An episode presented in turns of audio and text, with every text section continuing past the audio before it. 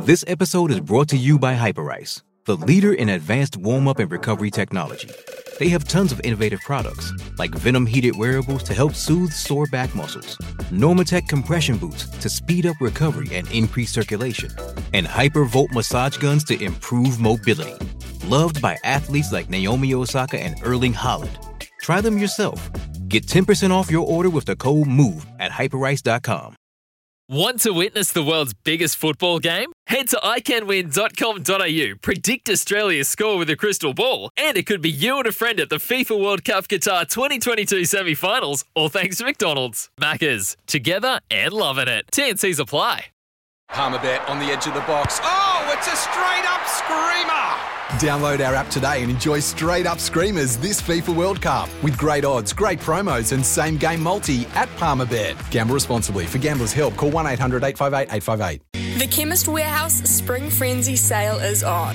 Hurry in for half price off Blackmores vitamins. This is Baz and Izzy for breakfast on SENZ. Good morning, morena. You're listening to Baz and Izzy for breakfast on SENZ. And well, we are by Kiwis and we are for Kiwis. It is just after 6 a.m. on this, the 10th of September. And wow, Trudy, you're not wrong. The wind has absolutely picked up here. I feel like I'm going to get blown away. So if I cut out, I apologise. The wind has just got real big. But anyway, we've got a good little morning ahead of us, actually, Louis. We're going to start. I'm only here till 7, so I'll just read up what we got till about 7 o'clock, and then I've got to wander off and get my ankle fixed, because we all know what happened there. I ruined my ankle, so I'm going in to get surgery at about 7 a.m. this morning. But before then, we're going to talk AB selections. Any tinkers I think I could see happening. What would I do? If I was a coach, the little changes that I would make. I would love to hear from you at home. Wherever you are, I'd love to hear from you. Any changes you would make or players you would love to see and why. So text 8833 for your selections this weekend when the All Blacks take on Argentina on Sunday. Love to hear your thoughts. And then I'm going to finish this week with a doozy, an absolute doozy quizzy dag. A $50 TAB voucher, and if there's any time to fill up that TAB account, it is this weekend, because we've got some meetings on, Louis. We've got some great races happening this weekend in New Zealand and abroad as well. So looking forward to that. And then, Louis, I'm off for surgery at about 7. I said before, I'm out of here.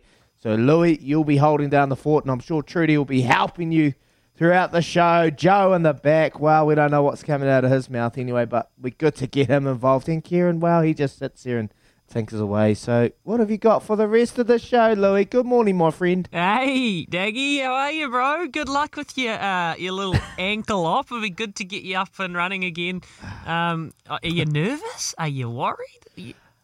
No, I'm not nervous, mate. This is probably my 5th surgery, you know. Like, so been in the walls a fair few. I need to just get it done, eh? Yeah. Just need to get it done, yeah.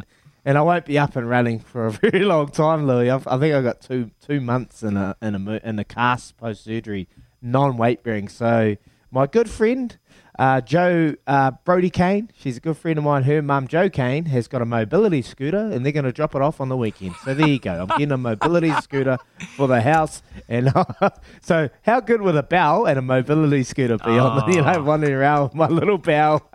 Yeah. Hey, Daisy, chances, can you just move that little shoe on the ground there, darling? Thank you.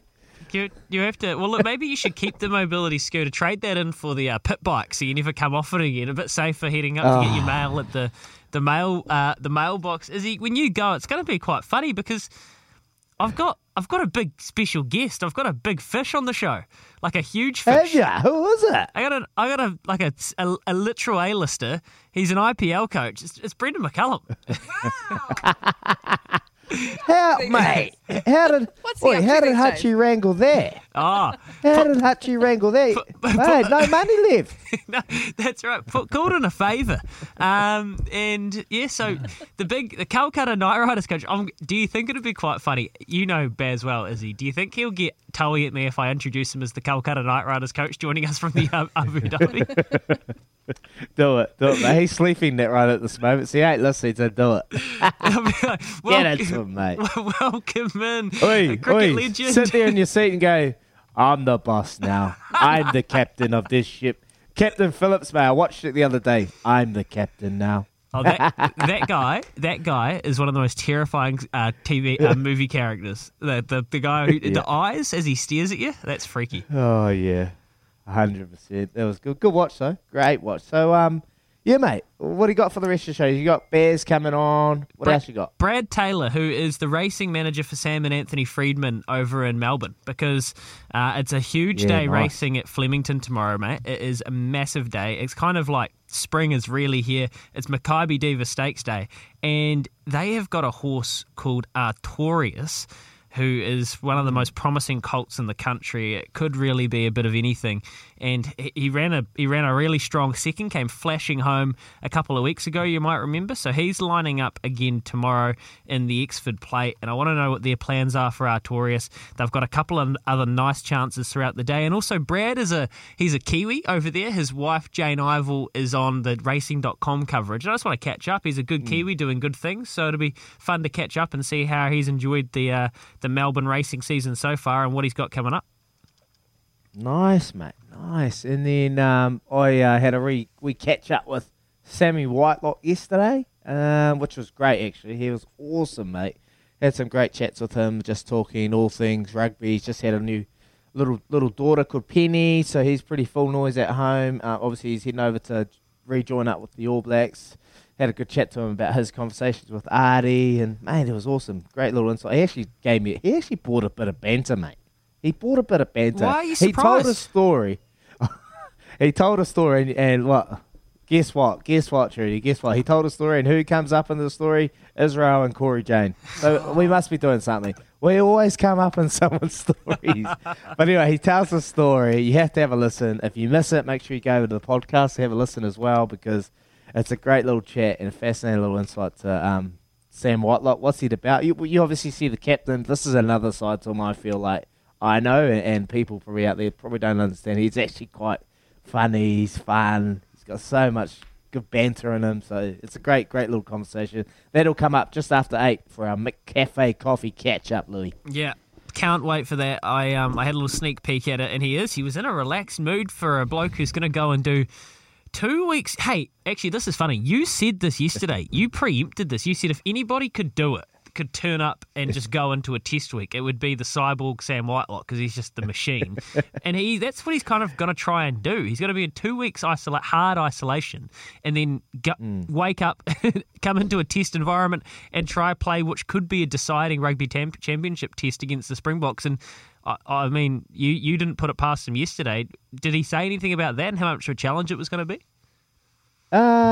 He did. He spoke about that in depth, and he said he's got a great plan in place. Nick Gill, who's the All Blacks trainer at the moment, unbelievable. He's one of the greatest trainers I've ever been trained by. He's got some great ideas. I think the hardest one will be contact, but Sam Whitelock said he's just going to run into the wall and just run into the bed or just start tackling things in the room. Look, you got understand. This is Sam Whitelock. This is the mindset. So last year, they come out of Rugby Championship. They finish a whole year of rugby, Super Rugby, everything. They go into MIQ in Auckland. The team go into MIQ. Sam Whitelock and Nick Gill, the trainer, they get a watt bike in their room each. So what they do? They got 2 weeks. Most of the guys are chilling out, eating chocolate and just relaxing. You know, they've had a big season. Sam Whitelock and Nick Gill think it's a great idea. They're going to bike the length of New Zealand on these watt bikes. So that's 2,000, I don't know how long it was, but anyway, throughout these 2 weeks, I think it was 100k a day they had to bike, which is probably a lot of cyclists out there listening to this going, that's not hard, that's easy. But when you're locked in a room and you're not, your surroundings are not changing, it can be absolutely boring. So that's what he did, mate. What? Last year, he biked the length of New Zealand just for a bit of fun, him and Nick Gill. So I think fitness-wise, when he comes out of it, he won't have any problems. He'll be fine. It's just the conditioning, and, mate, he's played 130 tests. He knows what the Springboks will bring, and they'll need him over there for sure. Oh, I completely agree. And his leadership values and what could be a...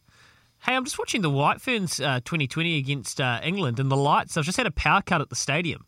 So the lights have just gone out. So they're 66 for one. Crush it. They're 66 for one, 10 and a bit overs, 10 and a half overs through. So they're going all right. Sophie Devine is in as well as Amy Satterthwaite. They've just had a power cut there. So we'll follow that throughout the morning as well. We've got some tennis going on, Izzy. We've got NFL later today. I'm in my Green Bay Packers Christmas knitted jersey. So it's an exciting weekend. And then you think about the AFL finals, the NRL finals, the All Blacks on Sunday. How are you going to kind of go about your weekend? Because you'll be knocked out. Are you just going to be on the couch? Like, how are you, do you know what you're going to be doing? Look, I think I'll have to stay in the hospital tonight for a night. So I'll take the laptop and I might watch the NFL today, Tampa Bay playing Dallas Cowboys. I'll probably watch that in there. Look, I'll take the laptop. I might download the TAB app. Unsure. We'll see how that goes. Look, mate, it's a great weekend for sport. Punting-wise, good things on the tab. Then you got sport, like you said, NFL, League, NRL, Melbourne Storm versus Manly Seagulls. That's going to be an absolute cracker. Looking forward to watching that. And then Sunday, mate, rugby. We've got back-to-back test matches.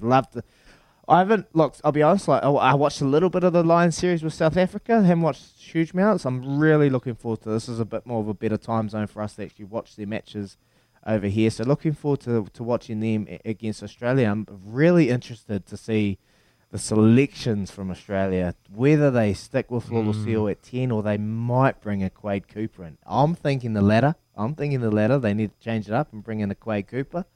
But hey, it'll be interesting to see what they do selections-wise for that match. And tell you what, the All Black selections could be interesting. So we'll find out more about Savea and Cody Taylor after they took knocks. I think they both cleared their HIA and they were okay this week, but I mean, it's a long 12 weeks they've got here, so they won't want to rush anyone back. So we'll talk about that shortly, Izzy. But yesterday, some news through about some changing of the rules for to increase participation and to kind of safeguard junior rugby.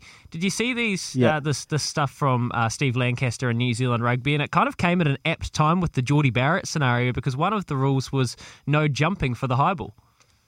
Look, I'll be honest, when I first read it, I was like, what the hell is this? What's the world coming to, you know, blah, blah, blah. I was absolutely blown away. And then I thought about it, mate, and I remember a month and a half ago, I was watching this program on TV2 or TV1, and it was about concussions and the things that's going on in the latter years with players that have played the game struggling about it. And I know there's a lot of concussions at the moment within club rugby, and there's probably not a lot of professional advice these younger players are getting as well. They don't understand it.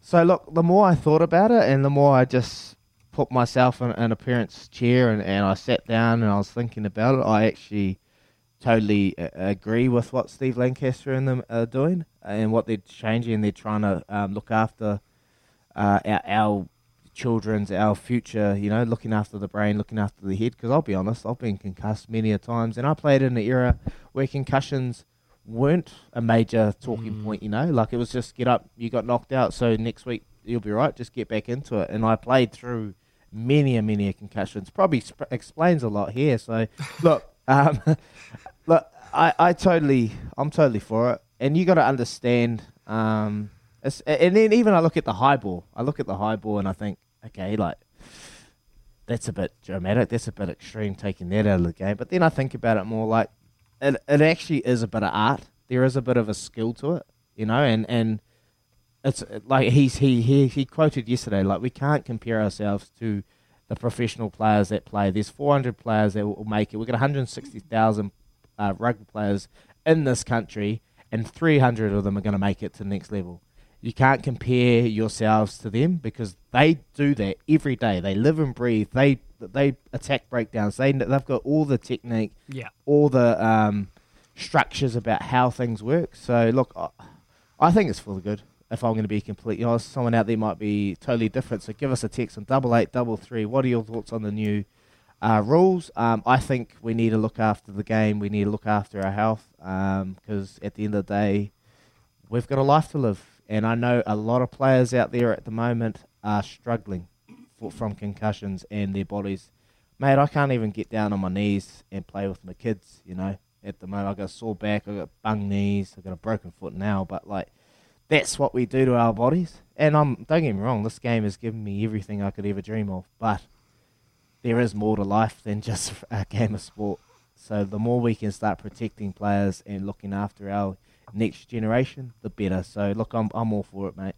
Wow. Powerful stuff, Izzy. So tackles below the sternum will also be introduced to the under 8 grade, and scrums and lineouts will be deferred until the under 9. So, I mean, when you put it like that, under 8 grade, yeah, why do they need to be tackling above the sternum? I mean, there's no, they're really at that age grade, there is no need. I mean, if you actually think about it, why don't we just, when I was playing rugby growing up, it was, you were trying to learn good technique cheek to cheek.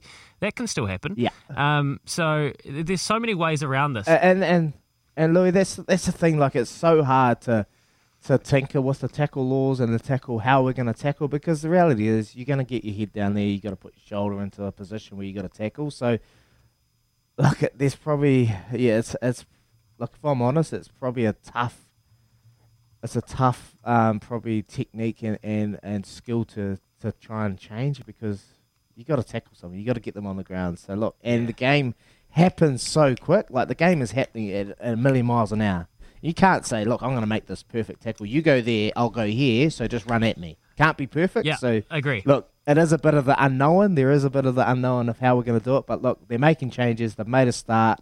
Let's build on this and let's give it a go, I reckon. Bang on. I think you've hit the nail on the head. It'll never be perfect, so how do we mitigate and safeguard and continue to evolve to make sure that people can play the game for as long as possible? And I think that's the key. So I applaud them. I'm in your camp. I think this is overdue, and I'm interested to see how it's received. 88, 33, what do you think about these new these new laws that will be coming into junior rugby? We want to hear from you at 19 minutes past 6. Baz and Izzy for breakfast with Chemist Warehouse. Great savings every day. 3 minutes past 6 for sickness and for health, for better and for worse. Turn it up, Izzy.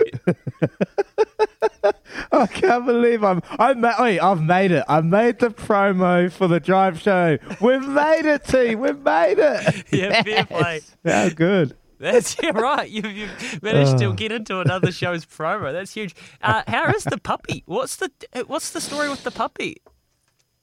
Yeah, little Nala. She's a golden retriever. Mate, she is beautiful. She is so good. Look, she was a little bit apprehensive at the start. And when I thought about it, it's not, I'm not surprised. We just took her away from her little family.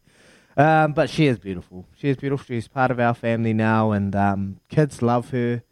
She's so cool. She's actually really timid, and she's not as crazy as I thought a puppy would be. She just really relaxed. She's found her spot on the couch, which is probably not a good idea, not a good thing. She's a couch puppy at the moment. She'd be a couch dog. But the puppy's good. Little Nala, golden retriever. We love her. To bits. Does she have a little crate or nest or something you sleep her in? Or is she toilet trained already? Yeah. She is, mate. It's crazy. She's only 2 months, and she's quite well trained. Like, she'll hold on, and then we'll take her outside for a walk.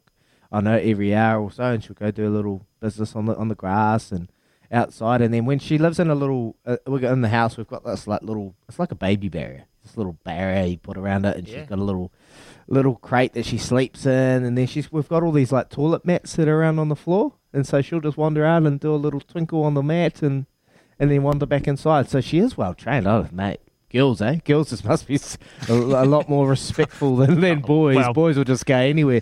That was probably the part of the reason we got a girl, apparently, because boys, they just go and rip up everything and destroy the whole yard. So, yeah, we got a little girl, and she's been well trained so far. Yeah, okay. Well, a couple of things here. Sounds like she's better trained than Corey Jane, which is a great start. So there's no Powerade bottles being used.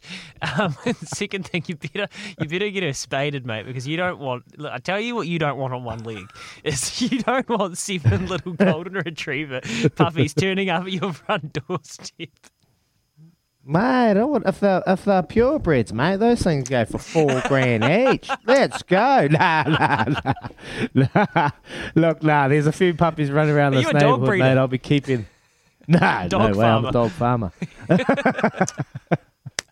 But anyway, she's beautiful. Thanks, Louis. I really, really enjoy her. Okay, all right. So All Blacks team will be named today. Ardie Savea and Cody Taylor have passed all their concussion protocols, but in recent memory with the All Blacks, they do like to give, especially in the intensity of Test rugby, they like to give their players a bit more time if they can allow it. Are there any selection spots that you would be looking at here, Izzy, whether it's Taylor or Savea or elsewhere on the field that could be tinkered with? I'd start up the front. I'd love to know where Alpha Tuangafasi and Joe Moody are at. I'd love to know where they're at because we'll need them for South Africa. We need those experienced players for South Africa. This is a perfect chance. They're not going to get any club footy because they can't over there. So this is a chance to be able to ease them into these games. So wondering how they're tracking. If they were tracking well, I'd chuck them on the bench and give them a position to get some game time. I was going to do that. And then one big one for me. If you at home, if you've got any selections you'd like to tinker with or someone you'd like to see on the field, I want to know why as well. Give us a text in 8833. Any changes to the All Blacks side to take on Argentina this Sunday? Loose forwards for me. In the loose forwards, I'd move Savea to the right to number 7. I'll put him on the open side. I'd chuck him at an open side. Why? I think he is our best Jackler on the breakdown. His ability to turn the ball over at the breakdown is second to none. And he is our captain. He's our inspiration. Need to find him a spot. I'd chuck Akira Ioane at 8. I'd put him at the back that way, just rewarding performances. He was outstanding on the weekend. So you need to... And him off the back of that scrum would be lightning. He'd be so amazing off the back of the scrum. You can still play that expensive game that he loves to play at 8. And then I'd put Ethan Blackadder at 6. I'd chuck Ethan Blackadder at 6. I thought he was outstanding on the weekend. Why would I chuck him at 6? If you watch Ethan, he is not a flashy player. He can still play. He can still ball out. Don't worry about that. But for me, mate, you watch him. He puts his body into positions and places where, wow, I'm not surprised New Zealand Rugby are bringing in these new laws, mate. He just throws his body at everything. He tackles his heart out. He is the hardest worker I've ever seen. Like you watch if you watch him closely this weekend, if he gets an opportunity, you watch him make a tackle, he'll bounce to his feet before you've even blinked. You know, he'll get his bum off the ground and he'll get back up into the line and he'll come out, put up another shot, back-to-back tackles. Ethan Blackadder, outstanding. So for me, I think that's what I'd do with the loose forward trio. I'd change it up to that. And then if there was a... If the back line speaks for itself, we won't change that. I think they'll get another opportunity. They're outstanding. And then maybe Sevu or George Bridge on the bench with Damien. That'll be the only one for me. Louis? Bang. Ethan Blackadder. I think I'm biased because I love the Crusaders, obviously, but I love Ethan Blackadder's work ethic. And he just seems to be like, you know, it's funny for a lot through the Super Rugby season, I was saying I wish Akira Ioane could have a bit of Ethan Blackadder's workload. But I think if they were in the same pack, it's like so complimentary. It's like a great wine with a lovely cheese that fits it, right? Flair and work. That's it, mate. That's it. The only reason, and you'll hear this in Sam's conversation, only reason Akira was allowed to do what he was allowed to do was because the boys up in the middle were putting in the good mahi. They were making tackles. They were putting in shots. They were turning over ball. They were doing their position. They were doing what's needed of them. So when the ball got wide to Akira, they have already set him up to be able to play his expensive game. So, mate, you need the hard yards in the middle, and Ethan Blackadder will bring that. Bang on, Izzy. All right, we might talk a bit more about that after this. Any questions about selections you want to get to Iz before he shoots off at 7 a.m, 8833. Right now, it's time for the news with Trudy for Kubota. Together we are shaping and building New Zealand. Thank you, Trudy. We'll hear a bit more from Trudy Nelson at 5 minutes to the hour. In Trudy's world, it is Baz and Izzy for breakfast, 27 minutes away from 7 o'clock. Izzy has just explained what he would be doing with the loose forwards, giving Ethan Blackadder a start and shuffling to Akira Ioane to number 8. 8833, what do you think? And do you have any questions for Iz? It's time for a quick Love Racing.nz update. Your home for everything thoroughbred racing is loveracing.nz. And they're racing down, and Dunedin was in the news there, they're racing down at Whangatui, not Forbury Park today, in the thoroughbreds. So if anybody's got any oil for Whangatui, I can't say I do the form down there every Friday. So if anyone's got a bet, like Izzy thought he had yesterday, I've been waiting for you to bring that up, mate. It's like, mate, after my Cornflower got the blues performance the day before. Cornflower and Snatch are mates, mate. That's what they have. They're best mates in the paddock. They've been eating too much. Anyway. Snatched a bunch of our cash. Anyway. But Louis, I've got another tip later, so give me about 30 seconds at the end and I'll throw one out, mate. It's a harness tip at Addington today, so it's a goodie. Oh, I hope it's our pacing for purpose tip. I hope it's I hope it's Classy Brigade to get us paid. Yeah, be close. Yeah. All right, tomorrow we've got Tarapa running, and there's some nice racing at Tarapa and, of course, New Plymouth as well, the Road to the Jericho. So there's this race in Australia. Where is it? I think it's it's called the Jericho Cup. I think it's at Warrnambool. And it is about 5,000 metres. So these horses, they literally just run and run and run. And they run a race at New Plymouth at this time of year. So tomorrow it'll be race number 5, 6, 7, the NZB Air Freight Road to the Jericho. It's a 3,200 metre race. So it's actually run over the Melbourne Cup distance, or actually 10 metres further than the Melbourne Cup distance. And I've got a funny feeling this might be the longest race they run in New Zealand all season long, because it gets the 10 metres further than the traditional Cup distance. So, and this is flat racing as well, not over the jumps, but some of the jumps races, the jumps horses come to these because they are the ones with the serious fitness. So Chief Sequoia, the Cossack, is actually a $5, pretty much a favourite here.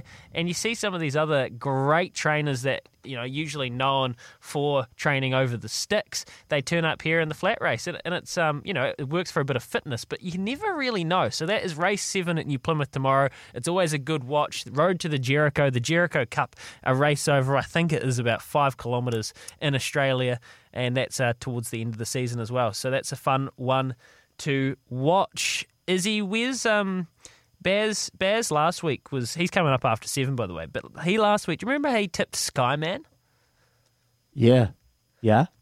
This week. And it got scratched. This week, Skyman is racing in race 9 at Flemington against a horse that he actually part owns, Defibrillate. Oh, okay. Is Skyman a good horse, though? What's the plan? I think Skyman will win. Skyman's paying $3, and it's got a good draw. Damien Thornton up. It's in really good form.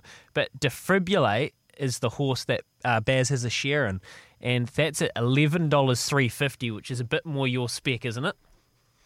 It is. And I'll be honest, me and my dad backed to Defibrillator, and Dad said it felt like it had a defibrillator on its bloody heart. It was that poor. But anyway, it's look, we'll give it another chance. Hey, Louis, we'll give Baz's horse another chance. It might beat Skyman. Look, it's a great weekend of punting. Can I give my little tip now? Yes, please. It's not racing our one. It's not racing our horse, okay? So it's Addington tonight. It's Addington tonight. It's race 9. It's race 9 in the harness. And it's horse number 2 called Cracker Smile. And its driver is Blair Orange. Oh. So absolute legend there, old Blair Orangey. And then it's paying $2.30 on the fixed odds. So $2.30, it's a good horse. It's had two races for 2 seconds, and it's coming out of this fresh. Apparently it's gonna win. I'm not gonna give you my insider gossip, my insider knowledge, but hey, it's gonna win. Cracker Smile, race 2. Horse 2 and race 9. Cracker Smile, Blair Halftime Oranges, Kenny Barron.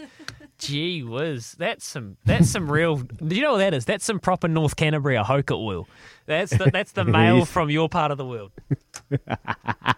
Yeah, Mark Jones might have gave me that tip, but that's okay. We'll just take it, eh? Cheers, Jonesy. We'll be back with Quizzy Hag after this. 0800 150 811. You want a TAB voucher to have a punt on Cracker Smile? Give us a call. Take on the Quizmaster. 17 minutes away from 7. The Kennard's Hire phone line, 0800 150 811. It's running hot today, Izzy.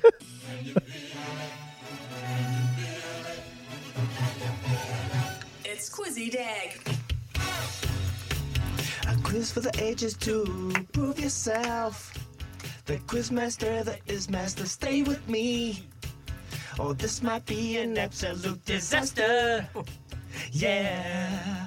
Hey, if you think you got what it takes, give us a call on 0800 150 811.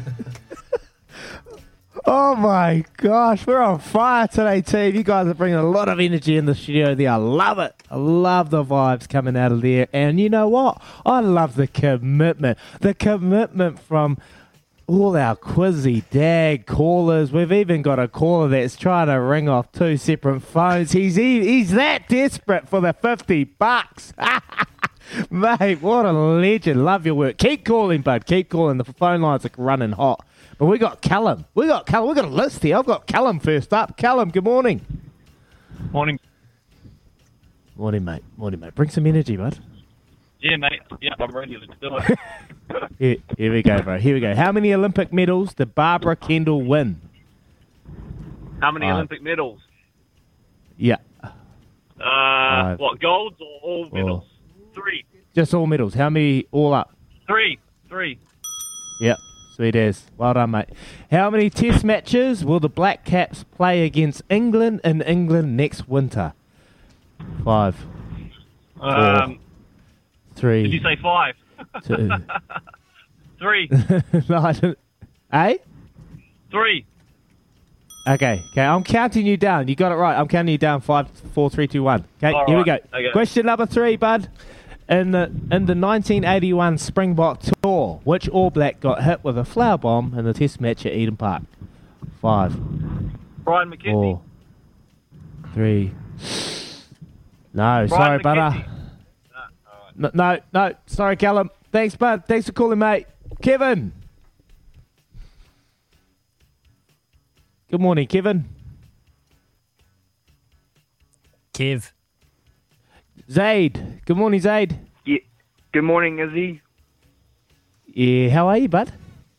Yeah, all good. Yeah, first time, great interview yesterday with Sophie. Nice interview there. Nice, bro. Oh, thanks very much, mate. Thanks for tuning in. Here we go.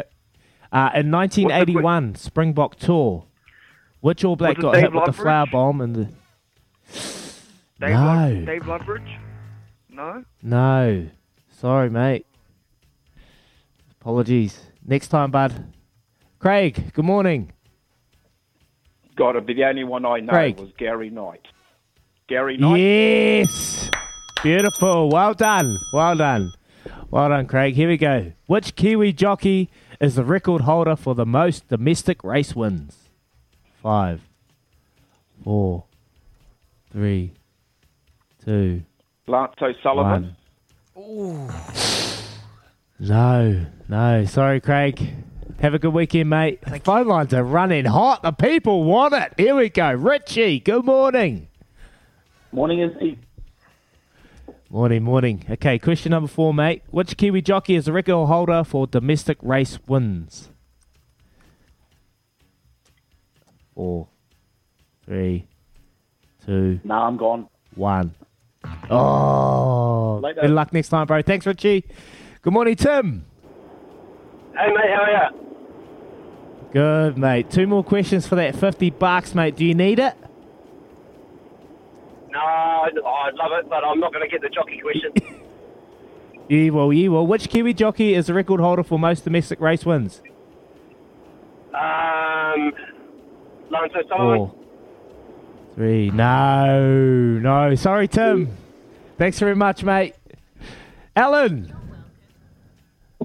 Good morning, Alan. Hey, mate. Question number 4, mate. Which Kiwi jockey is record holder for... Chris Johnson. Chris Johnson. Beautiful. That'll play. Well done. Question number 5, mate, to bring it home. What year did the All Whites first go to the FIFA World Cup? Oh, crap. 82. Oh! Yeah! Yeah! Nice, Alan. How'd you get there? I had a really bad night last night, so I needed some money to have a bet today. Well done, Alan. How'd you get 82 though? We're gonna before you go. I just sort of was vaguely out there. I remember I was pretty young when it happened. Nice, yeah. Alan. Awesome. Always represent to your memories growing up. Great work, mate. Really appreciate it. Have a great weekend, Alan, and gamble responsibly. Thanks, Izzy. Yeah, good luck with you. Yeah, thanks, bud. Hope you get back to your brilliant best soon. There you go. Yeah, thanks, mate. Appreciate it, Al. Just like that, is he? Yeah. Your last just action like of the that week. Last action of the week. And, mate, the whole... I've never seen the box, the phone box, was filled right up. It was glowing. Like, people wanted that quiz. And I have to admit, I got to do a shout-out to the backroom man, Keza. Kieran, he's sitting in the background. He actually helps me with this quiz. He's an absolute champion. I can't take all the glory myself. It's a two-man job. So, Keza, love your work, brother. Yeah, nice, Kez. Hey, Izzy, you've, mate, you got to get on the road. So, hey, thank you for this week. It's been that time? It's been a hoot. You've got to go and sort yourself out or get somebody who's way more qualified than you to sort yourself out. You're not nervous. You're just going to go, well, you're going to go and sort it out and you'll be back Monday, right?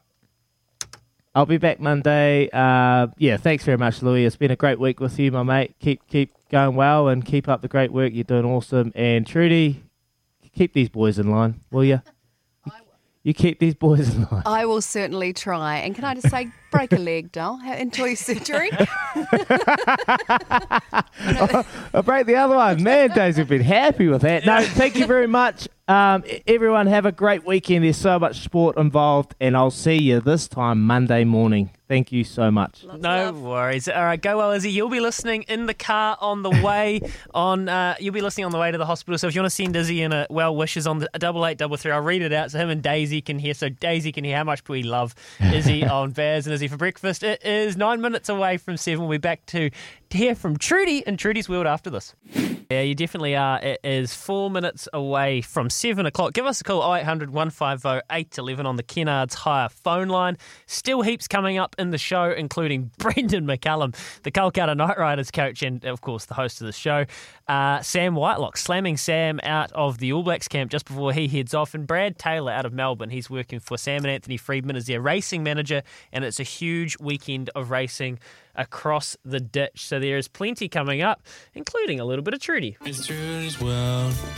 It's Trudy's World. It's Trudy's World. It's Trudy's World. It's Trudy's World.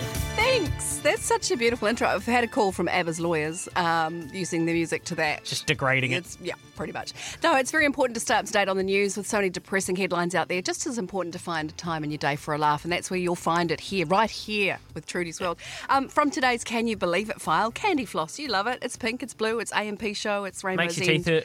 Yeah, well, that's the link. Can you believe it? It was invented in the 1700s, and then in 1897, a game changer, the candy floss machine, was invented by a dentist. Really? Yep. That's today. That's what I found out today. See, now that's smart. Do you know why that's smart? Creating issues so your business, you can make more cash. It's money to be made from misery, Louis. Yeah, okay. And do you watch the 1 p.m. update every day, boys? I'm going to ask you here. Joe, Kieran out the back, do you watch that 1 o'clock propaganda? It gets a bit frustrating. Beaming into our lockdown lounge rooms. Well, I tune in every day just for the occasional pearler, you know, the good doctor, Dr. Ashley, with his cheeky wink and his little eyebrows. And Chris Hipkins, you get a bit of gold, you know, he said one was supposed to say, get out there and spread your, what did he say? Stretch your legs. Stretch your legs, and then he said, spread your legs. Yeah. He had that printed on a cup the other day. So I've just noticed Izzy has left a cardboard cutout of himself in his studio. Seat. That's hilarious. That's brilliant. We're looking at the screen into Izzy's studio. It is a cardboard cutout. Sorry, Trudy, that was very disconcerting for a second. I was like, is he still there? Back. Mm. Anyway, so I tune in every day, Jacinda and her flow charts. Anyway, it was a stonker, absolute stonker yesterday. It made headlines all over the world, something else to take the mickey out of us. Jacinda, she's kept her cool pretty much through everything. And then yesterday a reporter asked about the allegation of a patient and a visitor having sexual relations at an Auckland hospital and whether that was considered high-risk activity in this current climate. Well, as the question was asked, the PM's face, man, it was just like changing through the expressions, disturbed to exasperated to bemused, and it's been picked up. Like The Guardian's picked it up, BBC. We're all over the world talking about sex in hospitals. And where's Izzy going today? Anyway. Well, no, look, there's none of that because Daisy's standards are far too high. Very high. Equestrian. Look, I can't speak for Izzy. He will try what he can, but there is no way Daisy would ever lower herself to that. Yeah. And another question for you guys, a mega mansion in America. What do you think is the most expensive house in America? Like, pick a number. Oh, I don't know. I mean...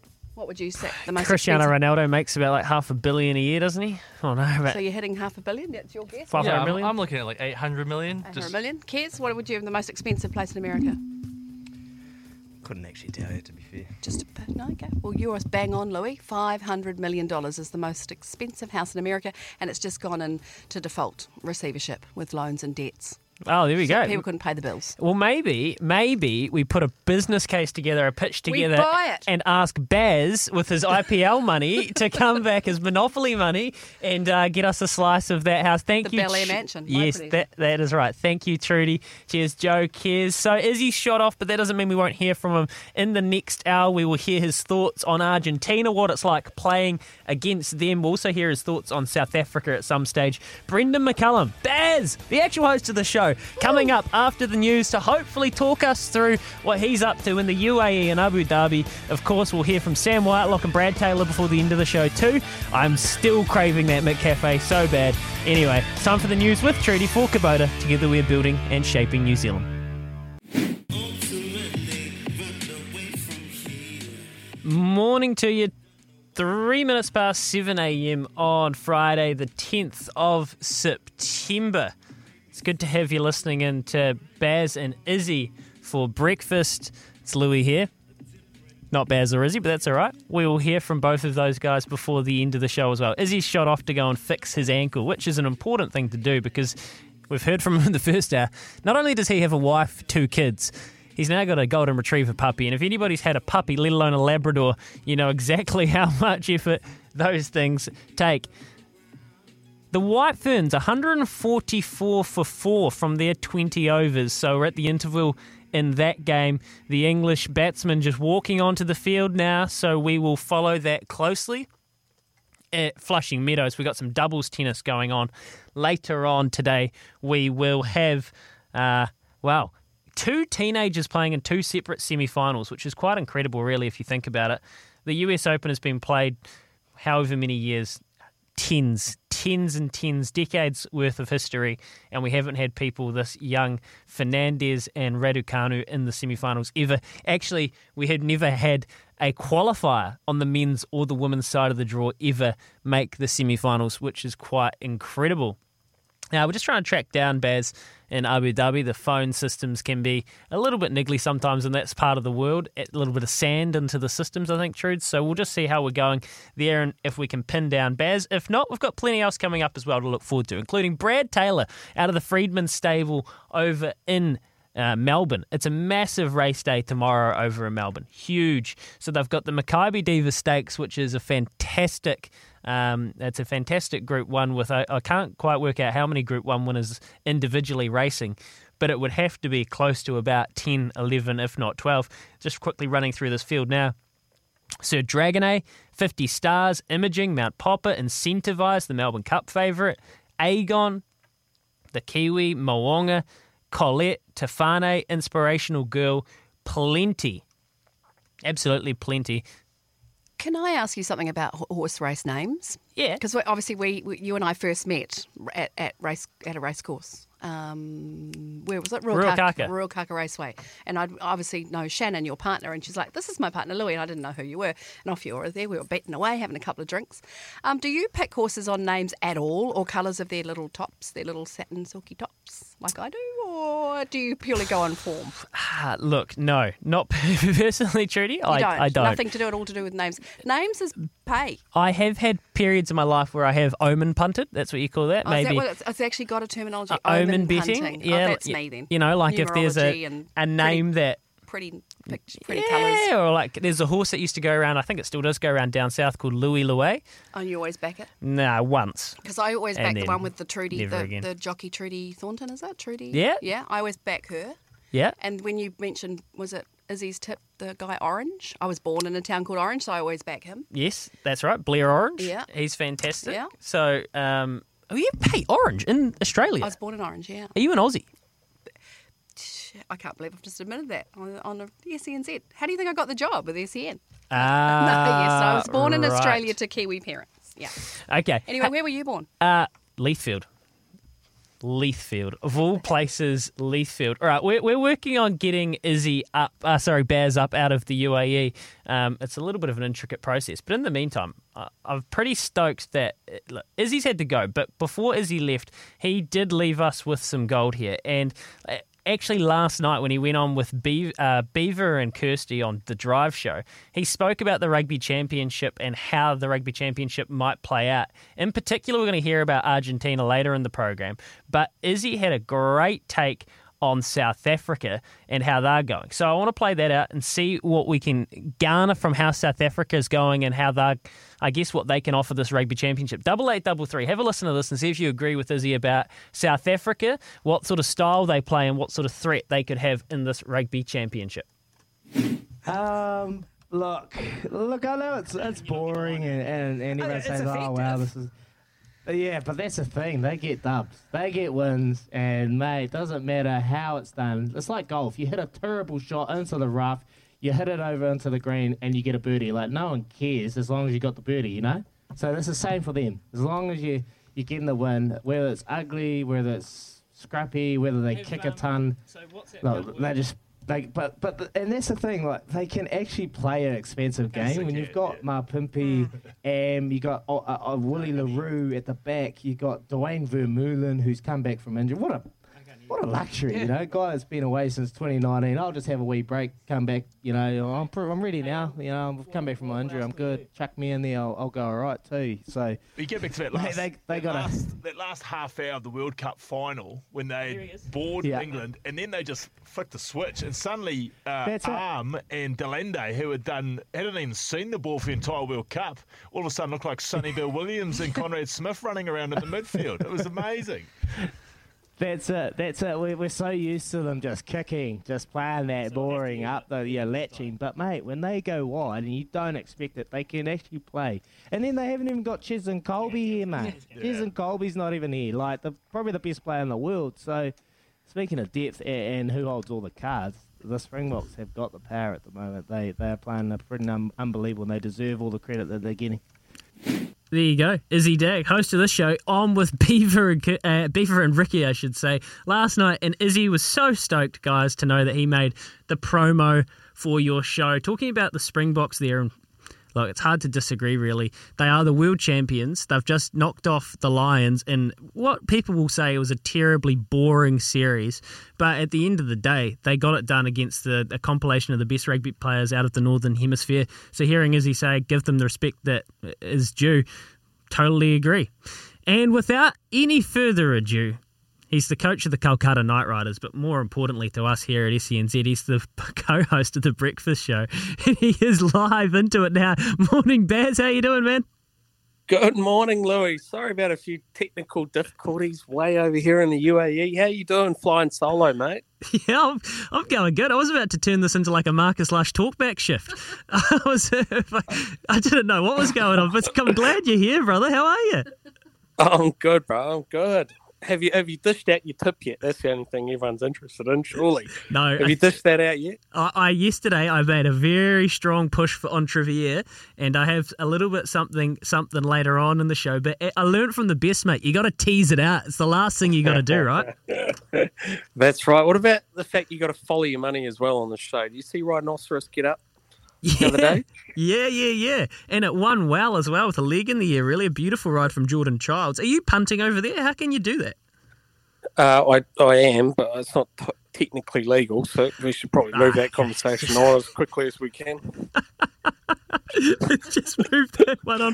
Okay, what we can talk about. I toyed with the fact, Baz, that I was going to introduce you as the Kolkata Knight Riders coach, and I thought, okay, I won't do that. That's a bit insulting while I'm in the big chair, but you are the Kolkata Knight Riders coach. That's what you're doing over there. So what is the kind of weather and track conditions? You're in a hotel. Talk to us about the situation you find yourself in. I am the KKR coach. We're currently towards the back end of the standings in terms of the tournament, but that's okay. We've got a handful of horse and we're just ready to kick. So hopefully we can sort of get things together in the second half of the tournament. For now, I'm just I'm doing quarantine. There's actually no quarantine in UAE. It's IPL enforced quarantine, so there's 6 days here. So just holed up in the hotel here in Abu Dhabi, and yeah, just sort of trying to chat to the coaches who are on the outside there and a few of the players and sort of piece together a couple of things so that we head into the tournament giving ourselves the best chance, Louis. Yeah, that's awesome. So it is, as you and Flem talked about a lot, and Flem kept reminding you, you are a wee way down in the standings, but you keep saying it. You think you guys are ready to kick. What gives you that impression? Like, what was it when you left off, when the tournament got shut down, that made you think you were kind of poised and just starting to find a bit of rhythm? Well, you have to say things like that as well. So, right. No, look, we're pretty honest with ourselves at the back end of that fight. It's quite a unique tournament because we're obviously the tournament was being played in India. We were 7 games through out of 14, and then COVID obviously hit not just over there, and it was rampant, and things were far bigger than a cricket tournament. But it also leaked into the bubbles that we were operating at throughout the tournament. So once that happened, the BCCI and the IPL were left with no other option other than to postpone the tournament. So from our point of view, it probably came at a pretty good time. We'd won 2 out of 7 games. That certainly wasn't our focus at the time. It was more on making sure that the guys in our environment, their loved ones who had been directly affected as well by COVID, and also we had 4 cases within our team bus, including Tim Seifert, which became pretty public not that long after, and the the impact on Tim was plain for everyone to see as well. The emotional toll that it took on him and those around him as well. So look, it directly affected our side. So from a performance point of view, from a coach's point of view, the only thing you really worry about in times like that is the health of your players and those their family. Now that we've had the benefit of time, we're able to sit there and say, right, what do we need to do to be able to get ourselves back in this tournament, knowing that we've got a bit of a mountain to climb. And you look at that with quite a philosophical sort of stance. You know, there's some things which we didn't do very well on the field last time, which we can definitely rectify. And one of those is that we need to just be a little bit braver with bat in hand. And Flem, when he was on our show the other day, he was a little bit sort of jokey about it, but he was spot on too. He said it makes us dangerous now, and we should embrace that. We should embrace the fact that we need to win 5 out of our 7 games. So we've got to throw caution into the wind and be prepared to do things a little bit differently. And that's the message which I'll be trying to impart to all of our squad, and making sure that our leaders try and get that to permeate through our side as well, as be brave and take the game on. I don't think they could find a better coach anywhere in the world to kind of empower that then, mate. I know that is something you hugely believe in. 8833. We've got Baz on the show. This is Baz's show. You want to talk to Baz? Damo. I know you've been itching around, mate. You've been absolutely missing Baz. So flick us a text. Any questions for Baz about his trip or just the goings-on of the week? Have you observed anything, mate? I've got a list of things I want to pick your brain about, but anything over the news cycle of the last wee while that has caught your curiosity? Well, obviously Izzy's gone in for surgery, first and foremost. That's a bloody big deal for us. Poor old Izmaster, the Quizmaster. Who's doing the Quizzy Dag today? Are you doing that as well? No, Chef, cook and bottle washer. Louis Herman Watt. No, he actually was here for the first hour. So I just watched him pick his crutches up and hobble off camera about 20 minutes ago. And he's gone, and Daisy's driving him in. Can you imagine poor Daisy right now? She's got 2 kids, a golden retriever puppy, and Izzy on one leg. Poor Daisy. Poor Izzy as well. Gee, it's terrible timing for such an injury. But I spoke to him last night. He was pretty upbeat, and he was talking about the impact that morphine might have on him on the show. So I'm not sure how long the surgery was to go for. But if you are struggling in the back end of today, you could always give him a call and get some real gold out of the Izmaster. All right. Well, we'd have to make sure we were in like a 10-minute delay, and then if we're going to do that, dump button might come into play. Mate, we almost had to use it this week. We had Corey Jane on, and I wish you were here. Those two, some of the filthy stories we heard out of those two. Everyone can go listen to the podcast in the SENZ app, or whether you get your podcast to hear Corey Jane. That was hilarious. Hey, Baz, just on racing, because I know it's probably what you want to talk about. I want to talk to you about it as well, because Tabata, your favourite, your stakes winning filly, now mare, Tabata. She's five. She was a mare when she won, wasn't she? She is lining up, coming back from a spell tomorrow on a rating 75 at Tarapa in race 5. And you've also got Shares and Defibrillate, which goes round in the last at Flemington. So a big weekend for you. Yeah, it is. Well, first of all, we're not sure about whether Tabata will start. Depends on the track and depends on how the weather's pulling up. With the extra kilo being afforded to jockeys as well. She's not an overly big mare, so we don't want to first start in a campaign, which we've got pretty high hopes for. Greg Tomlinson also now owns a share in Tabata from Nearco Stud, and we don't want to flatten her first up. You know, we've got big ambitions for her, so we want to give her every chance. So we'll see how the track pulls up, and Marshall will make whatever call he feels is right. If she does start, then look forward to seeing her go round, you know. She's been just a fantastic mare for us as a family.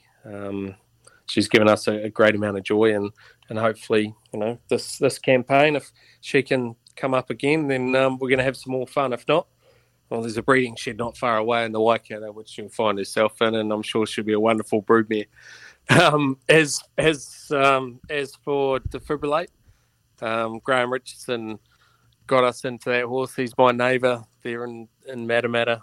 He bred Defibrillate, and wow, what a star he's been. You know, there's a small group of owners who share in him, and he's just been a wonderful horse. So, again, there's big ambitions for whether it's this weekend or not. I'm sure he'll go out at long odds this weekend, but there's some big targets on the horizon for him as well. So, but it's pretty cool, mate, just to have horses starting to get back into the flow of things and at this time of year. That's what you're in the game for, right? Some pretty awesome race meetings coming up, and it's nice to have some live chances in those, Louis.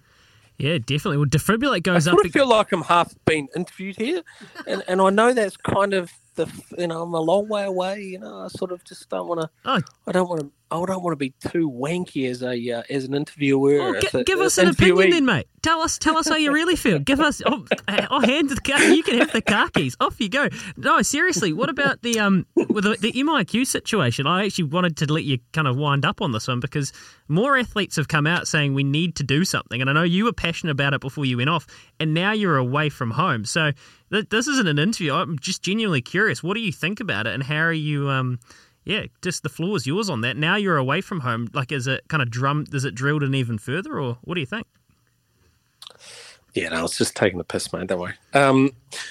Yeah, look, the MIQ situation's it's a delicate one, because there's obviously you don't want to.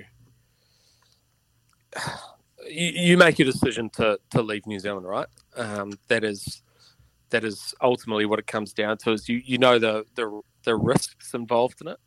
But I'm not sure that should necessarily be the case. Look, I think the comment the other day around on Smitty's show around the fact that for the first year, all sports people and those around them kind of sucked it up around COVID and just said, you know what, things aren't what they used to be. We can't travel.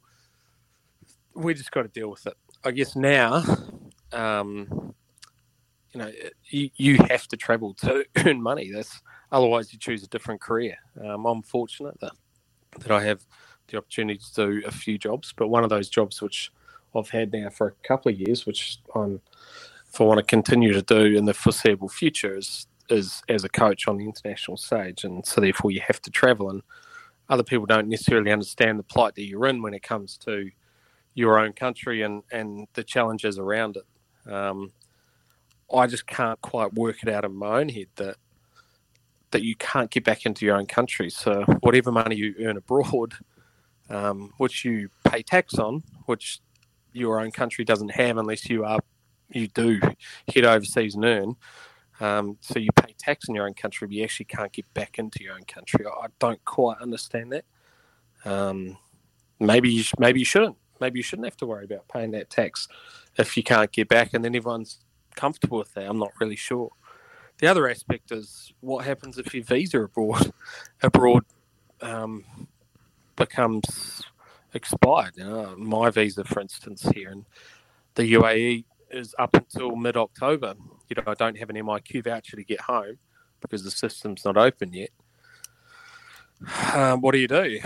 You become an overstayer in a foreign country and you break the law. Like, what? I don't quite understand. Sort of, and you can't get these answers, Louis. I guess that's one of the big things. You literally cannot get the answers, and try as you might. And I've been around long enough now, I guess, to be able to have some reasonable contacts in New Zealand sport and even the New Zealand government, and no one can give you an answer, mate. And I feel for all those around the globe who are stuck abroad, who are looking for answers, who. I'm fortunate enough as well that I have an Australian wife, so if I really had to, I could get back to Australia, you know. But that's not the idea. That's not how it should be in 2021. You should be able to get back into your own country, bringing money, which, look, I don't know. I don't want to be that guy, you know. But it is incredibly frustrating, and I've worked very hard to be able to get an opportunity which is probably in the top 5 coaching opportunities in world cricket, coaching Kolkata Knight Riders with a fan base of 25+ million, and being the head coach, I've worked hard to get in that position and get in that role, and I didn't want to give it up just because I wasn't allowed to get back into my own country this time. I guess I've left, and I'm hoping that something will unfold where you are able to jump on a plane and get home at some stage well before Christmas. But let's see, it's not an ideal situation for anyone. Yeah, no, mate, I don't think anyone thinks you're whinging it. It's just a very interesting perspective of someone that is abroad. Hey, Baz, there's a text here. This is a bit of a cheerier note. Well, it might not be to get you out on. Jamie wants to know on 8833, did you see the Geordie Barrett red card and what do you think of it? So just quickly, mate, what did you see and what do you think? Well, I thought it was rubbish, actually. If he was going to get red carded, why didn't there should have been a red card earlier on from Brody Retallick when he sort of rubbed his cleats across the face of Michael Hooper as well, accidentally. At the, I think it was just a little bit weak, wasn't it? What did Izzy say? You tell me what Izzy said. Izzy thought it was rubbish. Izzy was bang on. He said that's not a red card, and he said pretty much said that was that. And look, that went to the judiciary, and that was that. John's text, Baz for PM. Baz, it's late where you are, and you've got to get your sleep because you've got a big job to do. But we'll catch up with you again real soon, because look, you're going to have some fascinating stories and rubbing shoulders with some interesting people. So we'll catch up again next week if we can, man. Sounds good, brother. All right, mate. Take care. All the best to Izzy, too. I'll send him a message shortly and hope his surgery goes well. We love him. Yeah, we do. Baz McCullum out of the UAE. There you go. Baz and Izzy for breakfast. It's 7:25. How cool is that? Catching up with our skipper on Baz and Izzy for breakfast. For the Chemist Warehouse, great savings every day. It is coming up 7:30 on Baz and Izzy for breakfast. Louis here. Trudy's about to come through with the news as well. It was awesome to catch up with Baz out of the UAE as he does his other job, which is coaching the Kolkata Knight Riders, and hear his opinions on the MIQ situation and just everything going on in the coaching world and the racing too. The White Ferns are playing England right now. They have got England 40-1 as they chase the 140 odds. So we'll keep tabs on that throughout the morning. But right now it's Trudy for the news for Kubota. Together we are shaping and building New Zealand.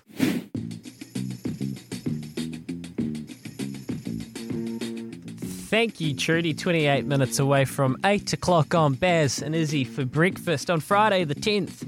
Happy Friday, everybody, wherever you are listening around New Zealand or in the SENZ app. There's plenty going on and plenty to get through before the end of the show, including All Blacks captain, I think you still call him All Blacks captain, Sam Whitelock, who is about to get on a plane and head across to rejoin the All Blacks and attempt to be a guy that does 2 weeks of hard isolation and then, play against the Springboks in a test match. Work that one out. He's coming up with Izzy Dag after 8, talking about running into walls, getting match fit. I don't know how he's going to do it, but if anyone could do it, it would be Sam Whitelock. As well, we've got Brad Taylor. He's in the Sam and Anthony Friedman stable, their racing manager, a great Kiwi, coming up very shortly on Baz and Izzy for Breakfast, talking about the big Melbourne day of racing tomorrow and just racing in general in Australia, which, as we know, has forged on really without a hiccup. But right now there's plenty of live sport going on around the world, including the White Ferns up against the English women's side over in the UK. And just as I say that, we've got another wicket, which is great work. An awesome catch just behind square on the leg side, which leaves the English women 42 for 3, needing 103 from 81 balls. So I would say the White Ferns are firmly in control there. But it is time now for our Choices Flooring poll. And I absolutely love doing this each and every Friday and Monday again. Check out Choices Flooring's Room View program. So how you do this is you go to our Twitter, Baz and Izzy for Breakfast. It's a pretty simple poll. I'll tell you what it is shortly. And you vote. And at 8:30, listen back because I will tell you what's happened. 8833 also. We can compile those texts and get your opinions through there.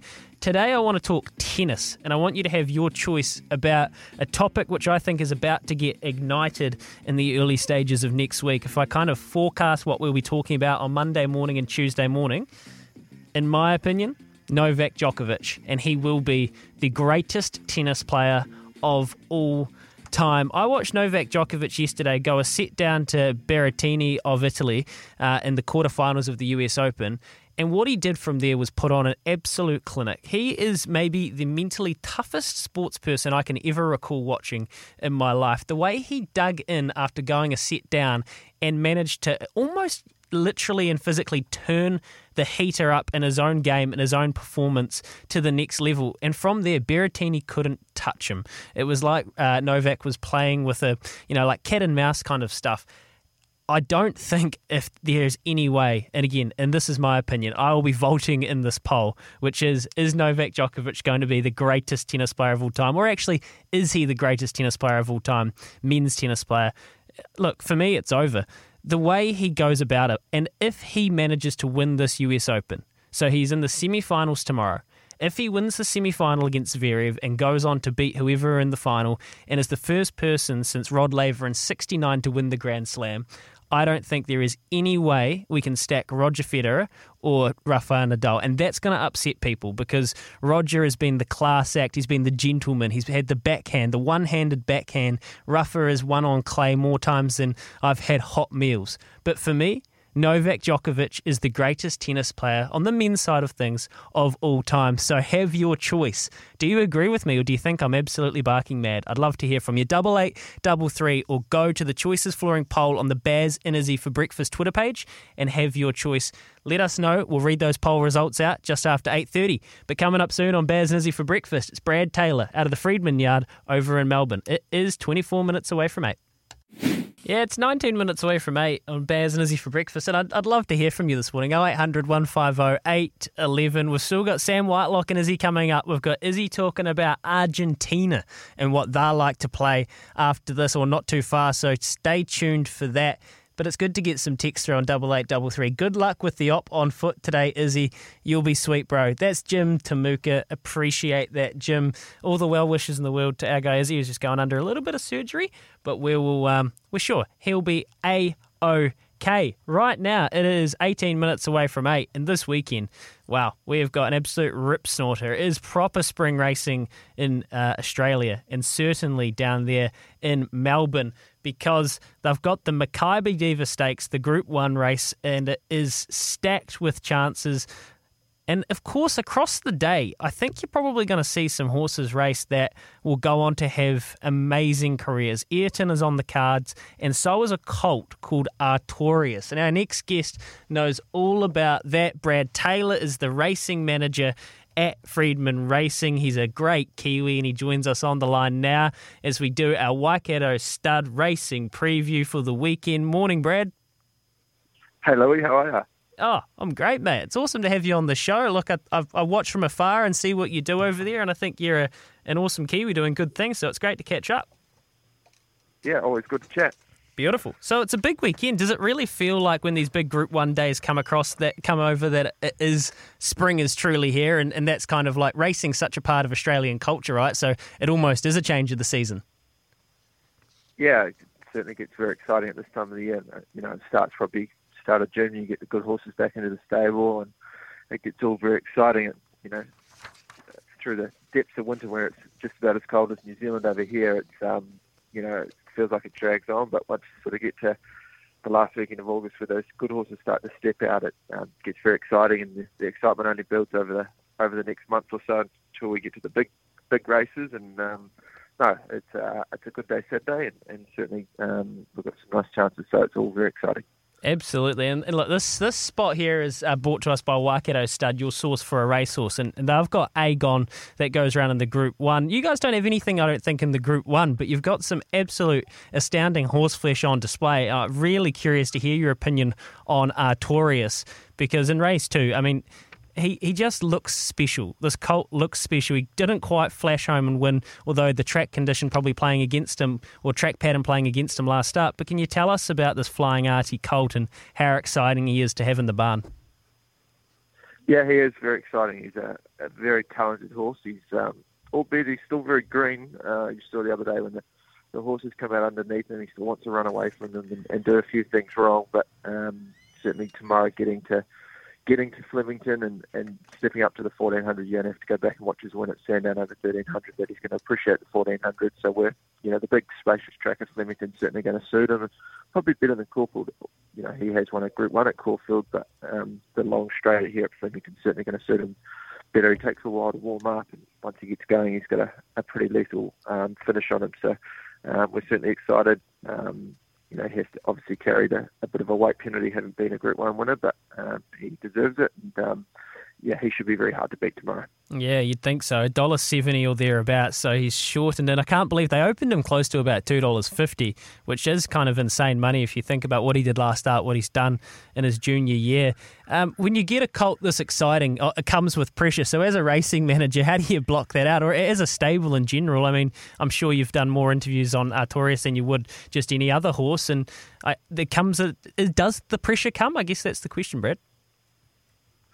Oh, probably not more for me.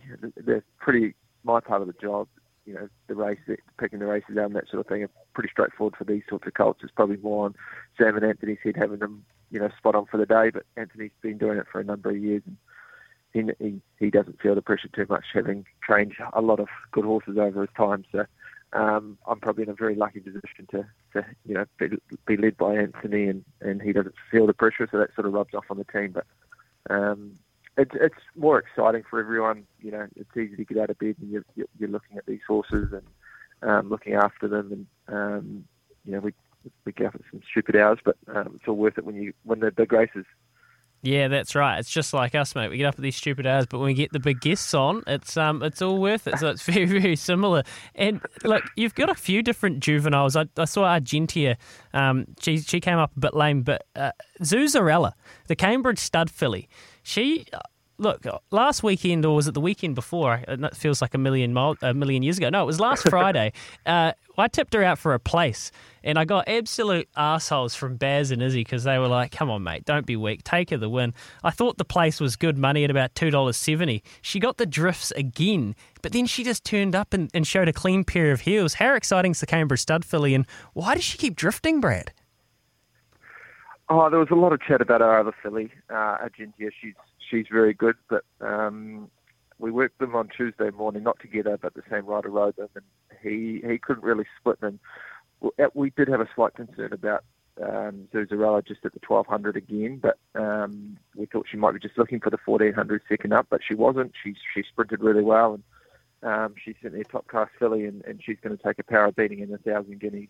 You know, she's going to run again in 2 weeks' time at Sandown, step up to the 14, pretty much like Artorias. She's really looking for that 1400 now. She looks like she's a big rangy sort of filly that's going to appreciate the step up to a mile when she gets there. So it's all very exciting with her, and you know, she's the filly to beat now. Obviously, Argentia is now out of the spring, so it's probably, to be fair to her, it's not probably a vintage crop of 3-year-olds over here in Australia this year.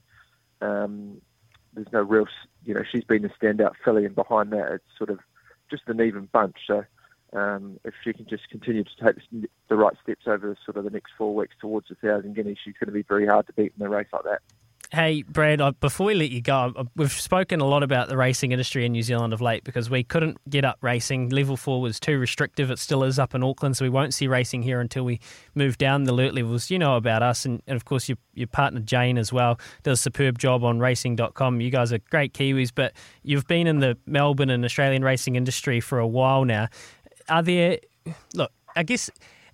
major differences towards the attitude to racing in Australian society? Do you feel like, is it just a different level of how much they consider it part of sport and culture? Yeah, I guess punting's not frowned upon over here. You get people that sort of, the TABs in New Zealand how do I explain it? People are frowned upon going into a place like that, whereas over here, everyone has a quaddie on a Saturday afternoon, like.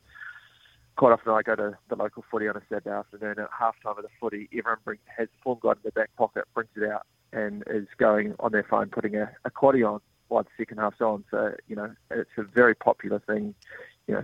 Now sports better brought out a sort of a bit with mates groups, and God, there's thousands of groups of people just punting all together. I know, like, I'm in 5 or 6 with mates, and, everyone's part of it. Everyone wants to have a bet on a Saturday and loves it, whereas probably it doesn't have that following in New Zealand, and that sort of just helps with everything.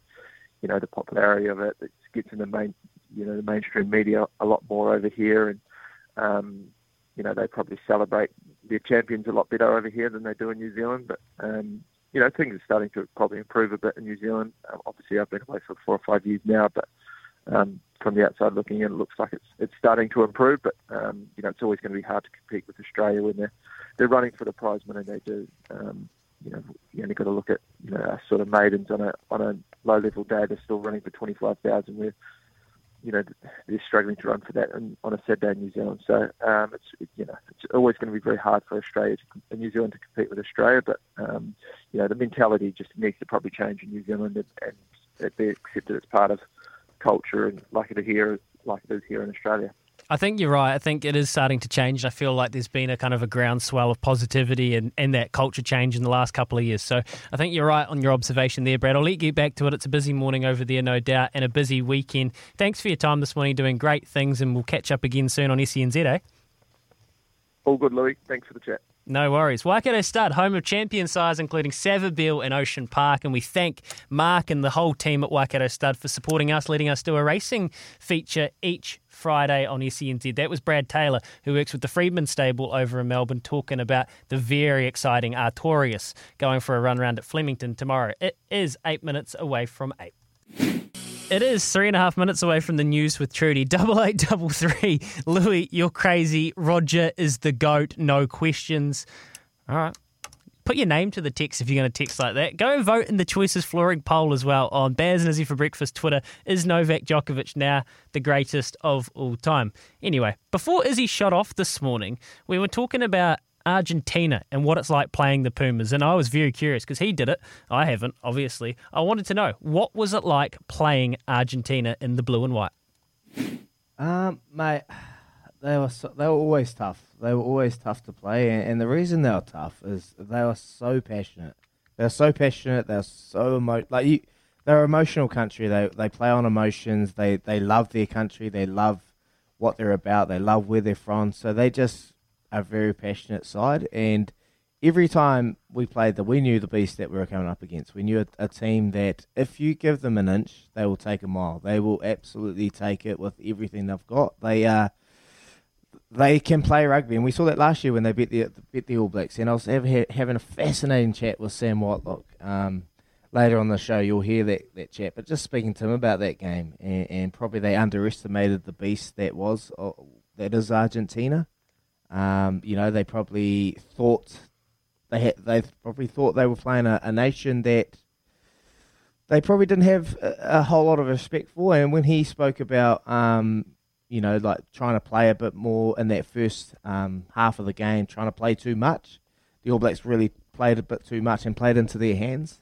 So my lessons and my experiences from playing the Argentinian side is like, you just have to get on top of them early. I know it's as cliche as it is, we got to start well, but you actually have to. The more opportunities, the more reasons you give Argentina an opportunity to get in the game, get confidence in what they're about, get their offload game flowing. They're just so hard to beat. And the only way you can stop Argentina from doing that, and the only way you can stop people that are very passionate and then play on a lot of emotions, is you got to hit them on the nose early. And you got to hit them on the nose and make it hurt, because that just makes them kind of go back into their shells and trying to second guess what they're actually doing. If you give them an opportunity to get that passion out, get that offload game going, they will be hard to beat. We saw that last year when they beat the All Blacks for the first time. So look, you got to get on top of them early. It's going to take a full 80 minutes. They will not stop playing. Yeah, smack them on the nose. It sounds like is his punting strategy. I don't know if he's confusing that with how it is like, what it's like to play Argentina, but that's a great account because they play with flair, they play with passion, and once they get their tails up, like we saw last year. And we're going to hear about that from Sam Whitelock, the All Blacks skipper who's about to rejoin the team, joins Baz and Izzy for breakfast just after 8 o'clock. He's about to get on a plane. This is a fantastic chat with Sam Whitelock and a great insight into his psyche and how he prepares. England need 55 off 47 in their game against the White Ferns right now. It's International 2020, so it's going down to the wire. They're 90-3. I am starting to get a little bit batty with how much I want a McCafe coffee, but we'll be soon, Auckland. Hang in there. It's time for the news with Trudy and Kubota. Together we are building and shaping New Zealand. This is Baz and Izzy for breakfast on SENZ.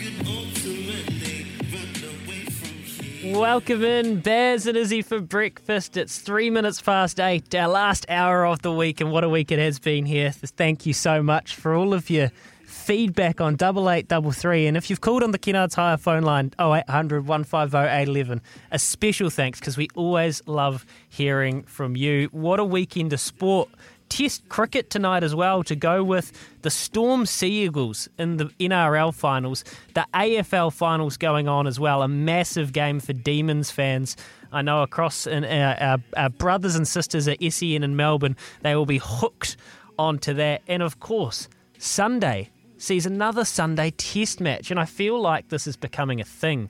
With the All Blacks stuck in Australia, we are loving the Sunday Test Match rugby. So, without any further ado, I can't wait to welcome in Sam Whitelock to the show. He has been a stalwart of New Zealand rugby, 135-odd tests, and he has had a third child, and he's off to join the team. So here you go, Izzy Dag with Skipper Sam. Baz and Izzy. Well, it's time for a McCafe coffee catch-up. Well, great news for rugby fans, so not so much for Sam's young family. I know he'll miss them dearly, but Sam Whitelock will be jetting off to link up with the All Blacks for the upcoming Rugby Championship in Brisbane. Before then, he has to do a 2-week MIQ in isolation. Sammy, thanks for joining us, mate. Let's talk about this 2 weeks in isolation. Is it actually full noise isolation? Yeah, good to be on, Daggy. I know you've been pestering me for a couple of weeks. I've been who's this kind of things, but yeah. To answer your question, mate, yeah, we're going to have I'm going to have 2 weeks MIQ at this stage, hard lockdown, so it's going to be a challenge in itself.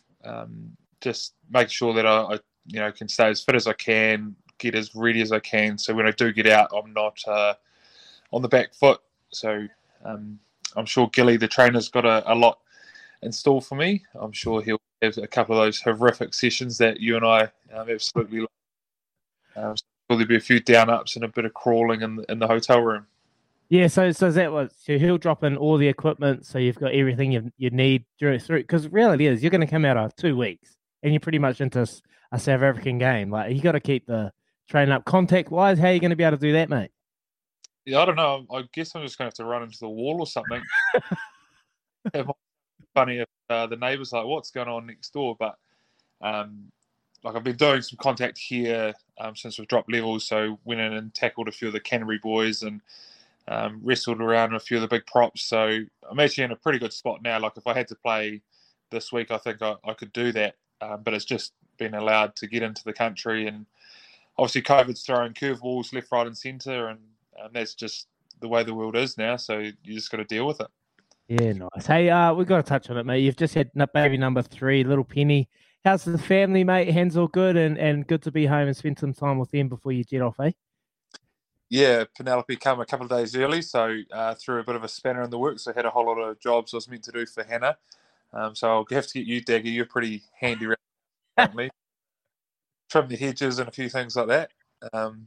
But no, it's great. It's anyone that's a father knows how special it is. So Fred's 4.5, Iris is 2.5, and Penelope was born on the 29th. So it's pretty cool. That's us. We're probably not going to have any more. So it's nice to know that for us as a family that this is what it is. And the two older kids just love Penelope to pieces. Iris is taking a little bit of time to adjust. She's as the middle child always seems to be. But no, pretty awesome. It's pretty cool when you get to have those cuddles and that. So I'm sure you'll be around at some stage, Daggy, and you'll be eating all the baking, just enjoying yourself. But you got to look after that leg of yours too, mate. Oh, my man, I can't believe it. I was actually going to say that. Like, I'm here sitting in a cast. We actually started our career together. We made our debuts together against Ireland. Mate, you're still going. You're still going. You're an absolute... And you don't look like you're slowing down anytime soon. So what is the magic formula, mate? And how many more years can Sammy Whitelock go? I feel you can go for another eternity.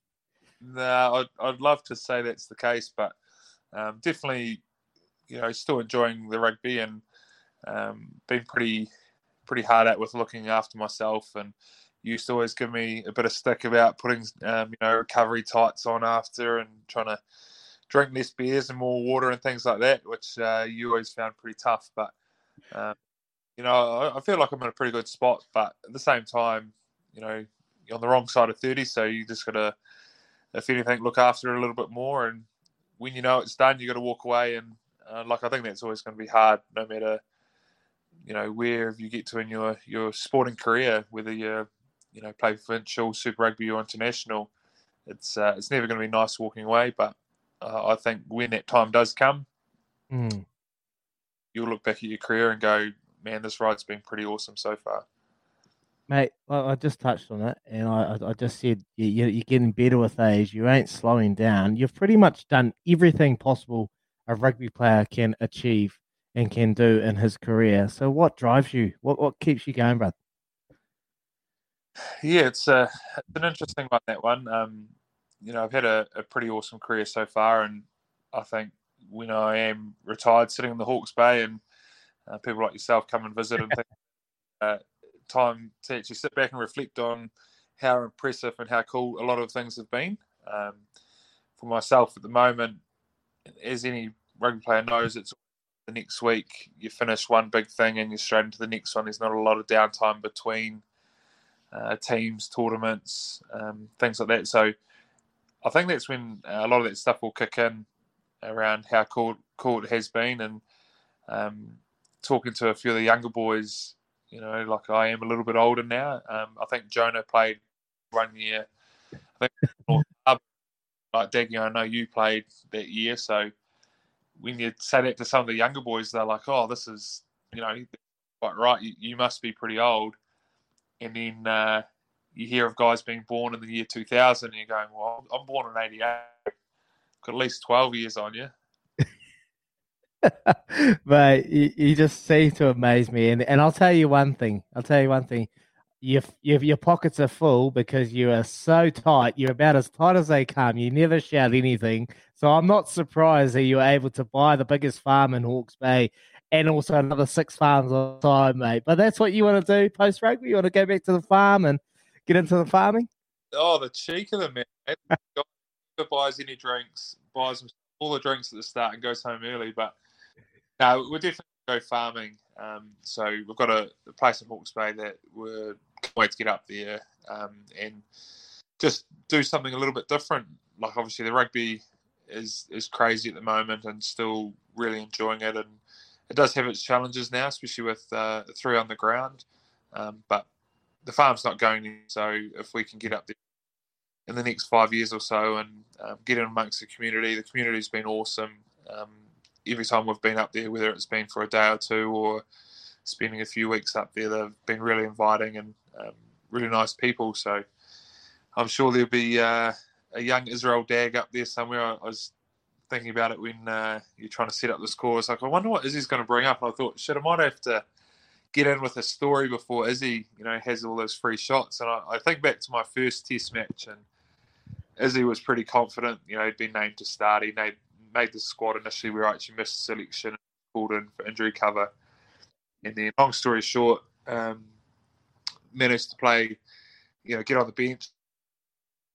For some reason, I'm not sure why, I managed to score a couple of tries. And CJ and Izzy went up to me as I scored. You know, I'm pumped up. This is awesome. First thing ever. And Izzy and CJ run up and they're just giving me shit about my monobrow. So, you know, that bring up, but I thought I'd get into him first. Hey, so yeah. You are lying. We did not come up to you and say that, did we? I can't remember that. Hey, CJ, I'm pretty sure you were jumping over CJ too. So it's funny how you get to know some people through, you know, challenges that we have. You know, we got to, like you said, play our first game together. So pretty cool that you know, got to know each other and families and wives and kids and that now. And I do know that Fred at a Christmas party, so maybe you need that dagger with him, mate. Mate, I'll confirm that. Little Fred Whitelock, you watch that name. You watch that kid growing up. I watched them absolutely smash my son, Cody's son, everyone's kids at this party. He was on fire. He's got speed to burn as well, so I don't know where that's come from. But anyway, he is an absolute animal. So looking forward to watching Freddie grow up, mate. And look, I was only jealous. I was only jealous because you come on for 20 minutes, we've done all the hard work, and you got two absolute meat pies in that game against Ireland. I was only jealous, man. No, it's funny because I think you said to me afterwards, I'm going to score more over your career, and I think I've scored probably three since that, so my strike rate's not that good. Got two on debut, so I can't complain with that too much. Right, you're an absolute champ. I'm not surprised you're still going. You were born for this top-level rugby. You're leading the way, most capped lock of all time. But, mate, just got to get into a couple of rugby questions before we let you go. Pretty clinical performance on the weekend, on Sunday, especially for the All Blacks against the Wallabies. What were your takeaways from that game, mate? Yeah, it's always hard sitting and watching the kids jumping on you. But the thing I was really impressed with was just probably the top five. The top five, you know, did a lot of hard work there. I thought Brody and Scooter had an awesome game. And then that allowed everyone else to play. Like, I thought Akira was awesome. But the reason he was awesome is those other big boys had massive work rates. And it just allowed Akira to probably play the game that he, you know, can play. And it really suited him. And it's really nice to see him hitting some really good form. And that'll be... what the coaches are after with the Argentinian test coming up. Another thing I was really happy with is, you know, the red card is never nice, and I think it's the first time the All Blacks have managed to get the win while there's been a red card. So you could see the boys out there, and you'd see the communication, and they were working things out as they went, which is nice to see, rather than something like that happen can actually derail the whole team. But I thought the leaders stood up, you know, Ardie and Coates being taken off too for HIAs. You could see Brody, Bodie, Anton Leonard Brown, guys like that just really stepping into those roles and taking control. So really, really cool to see that while you're sitting at home on the couch. Nice, mate. And Ardie Savea, captain the side as well. Do you have any conversations with him during the week and, you know, just gave him a few tips, or was it just let him be and let him do his own little thing within the leadership environment? Yeah, Fozzie talked to me beforehand, so I actually knew before Ardie, and Fozzie to kind of give you the, you know, I've told him he's keen to do it, and as soon as it got announced, obviously just sent Ardie a message and just said how proud and how awesome it is to be the leader, and the main thing I said to him is, look, just trust yourself and go out there and play well, and that's the best advice I had ever been given as a rugby player. Is whether you're calling lineouts or a leader or a senior player or a captain, is the first thing you would do is play well. There's nothing worse than the guy that's out there trying to say and do everything, but not actually doing anything quite up to the standard that's expected. So it's really easy for Ardie to go out there and play well, and I thought he was playing really well. He was playing physical before he came off, so really nice that even though he would have loved to been out there for the full 80, the first part of it he was doing exactly what was expected of him. Yeah, nice, mate. I've been captained by yourself, and your words couldn't be spot on as they come. You're an absolute champion. You walk the talk. But what I loved about you is you are still easily approachable. You got on with anyone, and everyone had a connection and a bit of time for you, mate. So you're an ultimate bloke. And I know you'll be taking the reins back when you get over there. But before I let you go, I've got two questions. Argentina this Sunday. What's that going to be shaping like? And will they have to change things tactically to place the Argentinian side who you'll face many, many times? I'll get into your question in a minute. Hannah's just here out of shot. Yeah. Just you being nice and saying nice things. She's like, what's this? What's this? Hannah, I am nice. Your question, mate. I think the main thing with RG, and it doesn't actually matter who you play, as long as you get the game right, execution of what we're trying to do as All Blacks. And then your mindset. If you get your mindset where it needs to be, 9 times out of 10, you put yourself in a good spot to have the right result. And I think like the things that have shown over the last 18 months to 2 years is, the discipline is critical. And I'm not meaning just penalties. I'm meaning the discipline of playing within the shape and playing what's in front. Allows the team to express themselves, and all of a sudden you get players to go out there and they're playing their natural game and they're putting opposition under pressure. So I think that discipline of trusting their instincts is always something that you need to do against a great side like Argentina. But you've got to do that every week as well. But Argentina have shown, like last year, they played really well against us in the first one, and it took us a long time in the second test. We played them to break them down. And I just think that the difference in the two tests is the first one, we probably shut up shop a little bit and we didn't play enough. And the second one, we probably fell into the trap of not playing, probably playing too much at the start. But the beauty of Test Match Rugby, you kind of have to work it out on the run, and it's great having the coaches and the management there, but sometimes you just got to work that out as players on the field. Nice, mate. Well, just before I go, I know you love filling your pockets and you'd love to buy a new farm somewhere. Oh, World 12s, mate. World 12s. If Steve Hansen come up to you and said, "Hey, Sammy, I've got $1 million for 8 weeks. You keen? Would you?" Yeah, I didn't actually know anything about it until the other day. Was it last night when it must have been on the news? And I was at Rugby Park today doing some gym, and the boys were talking about it, and I think it's the same as anything. You definitely look at it, working out what it looks like, where it fits in the calendar, all those things. I'm pretty sure you love the coin more than me, so you'd be out of retirement pretty quickly, mate. Get that leg sorted, get your operation done tomorrow, and you'll be sweet. No, mate, not me. Only opportunity I'm going to do is coaching, bud, and I don't love the game that much, so I won't be doing that. Anyway, we'll move on. Hey, mate, I just want to say thank you for your time, Sammy. I know you're a busy man. You got 3 kids. Hannah will be just waiting for you to hang up this phone so you can go change your nappy. So I'll let you go, bud. Thanks so much for your time. Travel safe, and good luck for the next couple of months. And if you need anything done, bud, you know who to call. I'm handy as they come, bud. Daisy will do well, mate. Thanks, and hopefully be on at some stage in the future too.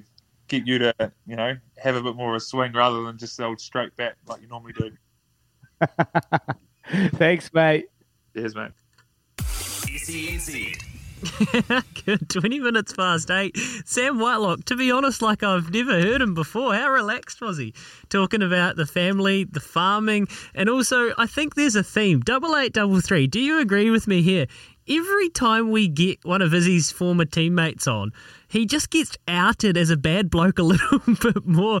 Imagine going up to Sam Whitelock in his debut and saying, teasing him for having a monobrow just because he scored 2 tries.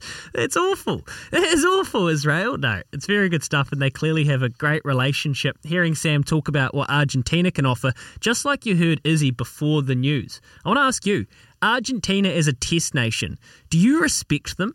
Do you respect them like you respect South Africa and Australia? 8833, because you can hear the respect from Sam Whitelock and from Izzy Dagg. Very, very interesting stuff about how what sort of a test nation Argentina has become and what they can do if they get their tails up.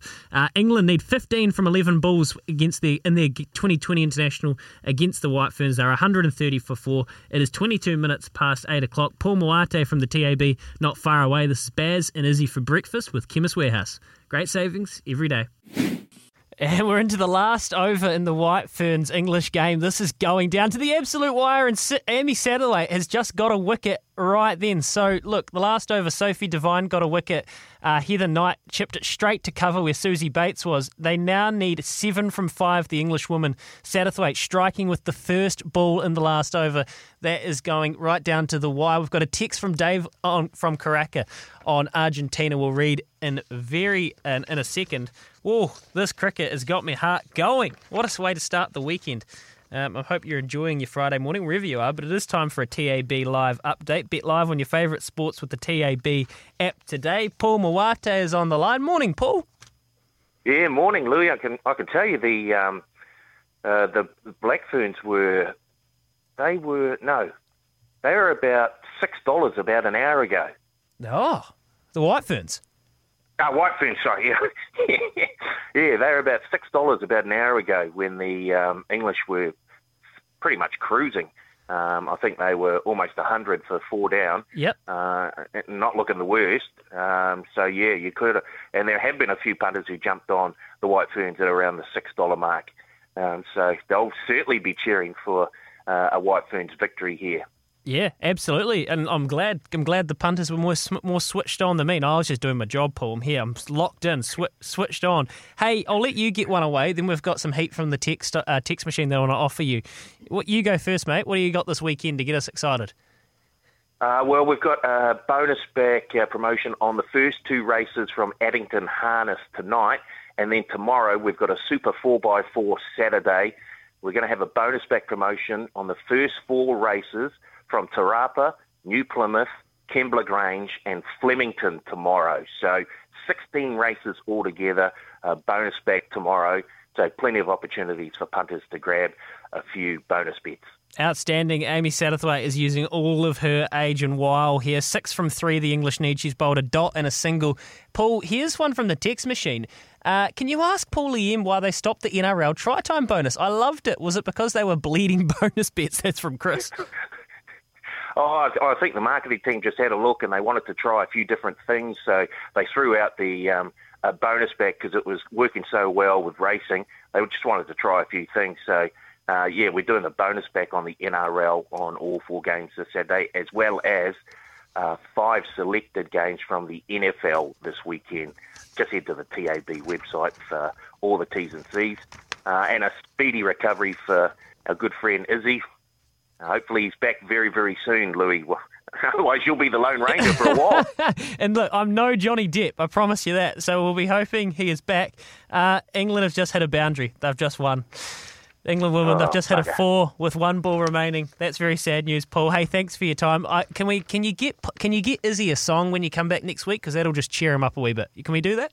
I'll work on it. And I really like the look of Aegon in the Makybe Diva. I thought that was a huge run in the Memsey, just too far back. Had no chance of winning, but I think he's a bit of a chance at paying around $9 at the moment. I know the incentiviser's there, Wanga, but I think Aegon's sort of just a wee bit forgotten. Have we had any word from Andrew Forsman or the stable? We will tomorrow on the mail run. Tune back in, Paul.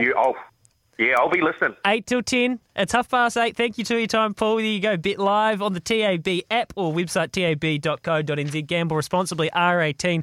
England have won by 4 wickets, a boundary on the second to last ball. Sophie Devine showing some great leadership, saying, let's shake their hands, get off the field right now. It's time to get off to the news with Trudy for Kubota. Together we are shaping and building New Zealand. Thank you, Trudy. Sorry, the story about the kakapo got me going a little bit. What was that? There's inbreeding going on. Yeah, so basically they're extinct in some parts of the South Island, and so they've put these kakapo onto Stewart Island to try and protect them, less people. And these now they've tested 50 kakapo, and they're inbreeding, but at least they're not breeding, dying off. So have you been to Stewart Island? No, but it's on the bucket list. I would love to go. I went last year. I had a redundancy tour, I called it, and nice. And so I went down there, and with a bunch of friends, we went out on a fishing charter, caught about $200 worth of blue cod. Wow! See, that's what I want to do. Saw kakapo. Brothers and sisters doing all sorts. Yeah. It was just after lockdown the first time, and we were the first big group. There's a group of about 10 of us guys, and we drank the. I shouldn't say that. But we there was a lot. There were a certain number of boxes of 24 slabs of Spates at the local Foursquare, and by the end of it, there were no more left. But it was fun. They had the bowl screen there, the kakapo, out on a fishing charter. Played the 12-hole golf course it's they golf had there. Course there. Oh my gosh, it's even gone further up the bucket list. It's the only island we can get to at the moment, right? I'd love to go to Stewart Island, but I had looked online, and it's like a 5-month wait to get there. Oh, really? Yeah. Well, like accommodation? Or yeah, just all booked out because people can only travel around. That's smart. That's smart Kiwis. That's Baz and Izzy for breakfast listeners out there going, you know what's a good place? Stewart on and can verify that. Anyway, it is about, 25 minutes away from 9. Ian Smith coming up in not too long. We've got our Friday tipple as well. But what do I need to do? I need to let you know how our Choices Flooring poll has gone. I thought it might be a bit controversial, and it kind of has been. To be considered a GOAT, you need to be a champion on and off the field court. Chase from Waiuku on the text line, 8833. The question I asked was, is the conversation over? Is Novak Djokovic the greatest men's tennis player of all time? And in my opinion, he is. He's about to complete the Grand Slam. I really cannot see him getting beaten, although Zverev is playing well. He's on another planet, in my opinion, Novak Djokovic. So I've thrown it out there. In the Choices Flooring poll, Choices Flooring's room view makes Choices Flooring easy. Visit choicesflooring.com.au to find out more. I sent you to Baz and Izzy for breakfast, the Twitter page, or 8833 to have your choice. And here is the answer. Is the conversation over? Is Novak Djokovic the greatest men's tennis player of all time? Hell yes, polls 44%. I knew it. No way, 38%, needs more majors, 16.7. Oh, hold on. If you add those together, that would beat hell yes. Oh, that's confusing.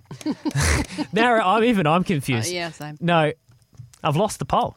I've lost the poll. I've gone early. It's an early crow, Trudy. You've lost the plot. You've lost the poll. Joe, you've confused me with the poll result here, mate. What have you done to me? No way and needs more majors would be the same thing, wouldn't they? We've lost the poll result. Yeah, and I didn't think about it either. That is true. Yeah, we lost. Oopsies. Oh, well. Oopsies. Whoops. We are so cute. It's all right. Anyway, okay. I was wrong. Chase, you're right. To be considered a GOAT, you need to be a champion on and off the field court, and I think the punters agree with you. No way. So hell yes, only getting 44% of the vote. So worth 56% of the vote.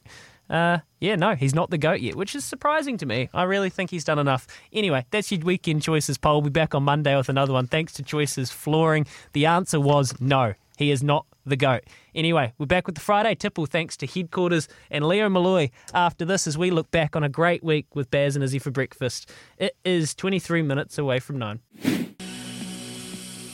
And it is about 17 and a half minutes away from 9 o'clock. Morning, Louis. Yes, the Argentia... Oh, morning, Louis and Trudy. How dare I leave that out? Yes, the Argies will be full of passion and know they can do the job against the ABs, but we have the advantage to just play a game in Oz and will knock the buggers off 34-14. Cheers, Dave and Karaka. Have a great weekend. Karaka is a lovely part of the world, Dave. Thanks to you for texting in on 8833. Really appreciate that, mate. I hope you have an awesome weekend too. Well, guys, we've made it. It's time for the Friday tipple. Thanks to Headquarters Viaduct. the undisputed heavyweight HOSPO champions of New Zealand. They absolutely are, and being in Auckland at the moment, they'll be doing it tough, just like we all are. We can't get down to headquarters to support Leo, and look, he does amazing things with the Brother Bean Foundation.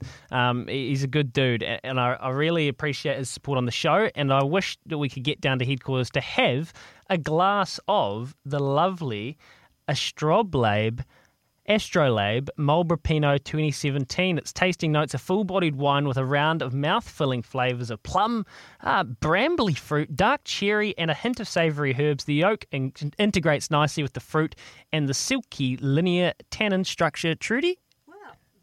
That just makes me feel like a glass of right now. I mean, I did a big stint of non-drinking. I did 7 to 8 months. Yeah. But that.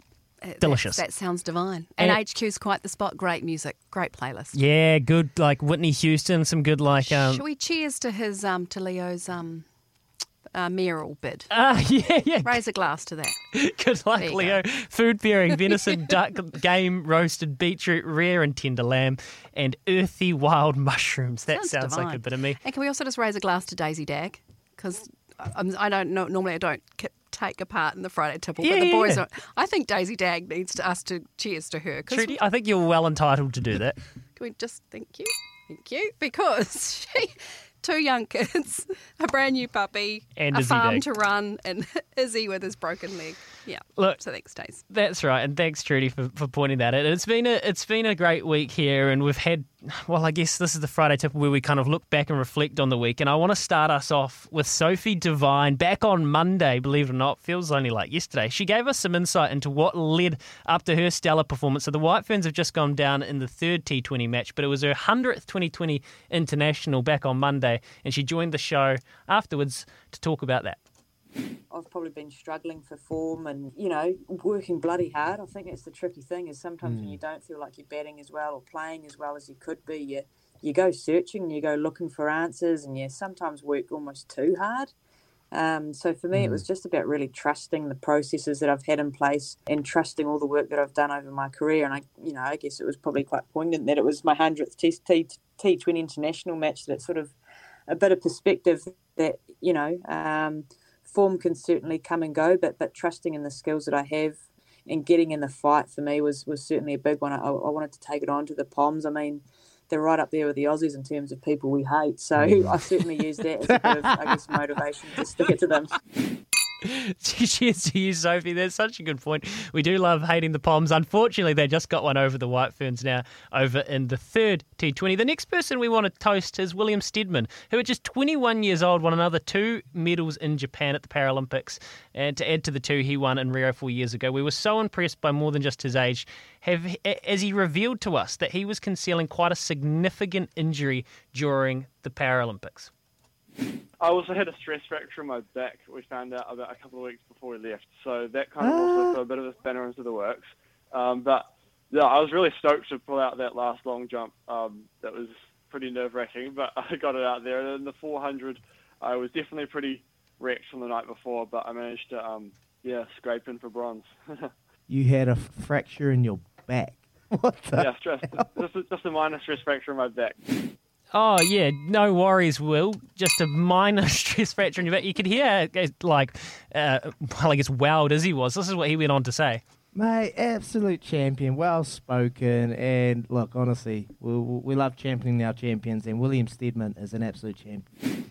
Well, speaking of Izzy, who's off now, safely getting surgery on his ankle, we wish him all the best. There was a level change down the country, not for us Aucklanders, and Izzy, where he is in Christchurch, he was part of that level 2 change, so I'm interested to see why. Listen to this, because he wasn't necessarily excited about it, which it might seem strange, but tune in and let's find out why.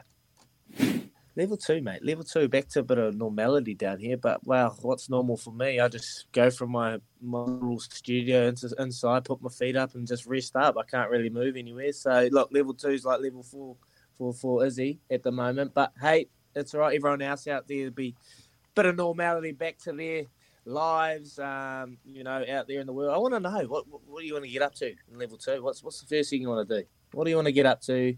Where do you want to go visit? Where do you want to go eat? Bit of freedom back to our lives. Izzy did a good job of concealing, Trudy, how gutted he actually was. He's having surgery now. He's spoken about not being able to go to Cup Day, the races. I think that's the thing he's most upset about. I agree, yeah. No, and he's under the knife this morning. Literally right now. Yeah. All the best, Izzy. Can I do one more tipple? Yeah, go on. I'm going to do a cheers to Shannon, your partner. Oh. Because she's listening. She sent me a text. Ah, cheers, Shannon. Yeah, there you go. Love Shannon. Get the wine glasses off the rack and ready for when I get home.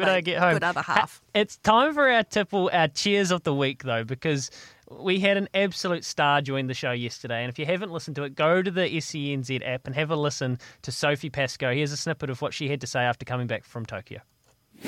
I was in lockdown on my own, and it became quite a big struggle to understand and comprehend who I was as a person, because I had just made this identity as Sophie Pascoe, and I felt like I was nobody else. And so I went into a pretty dark place, and I was advised to get somebody else in. So I brought a friend in, and we fell in love. Yes, I met him. He's lovely.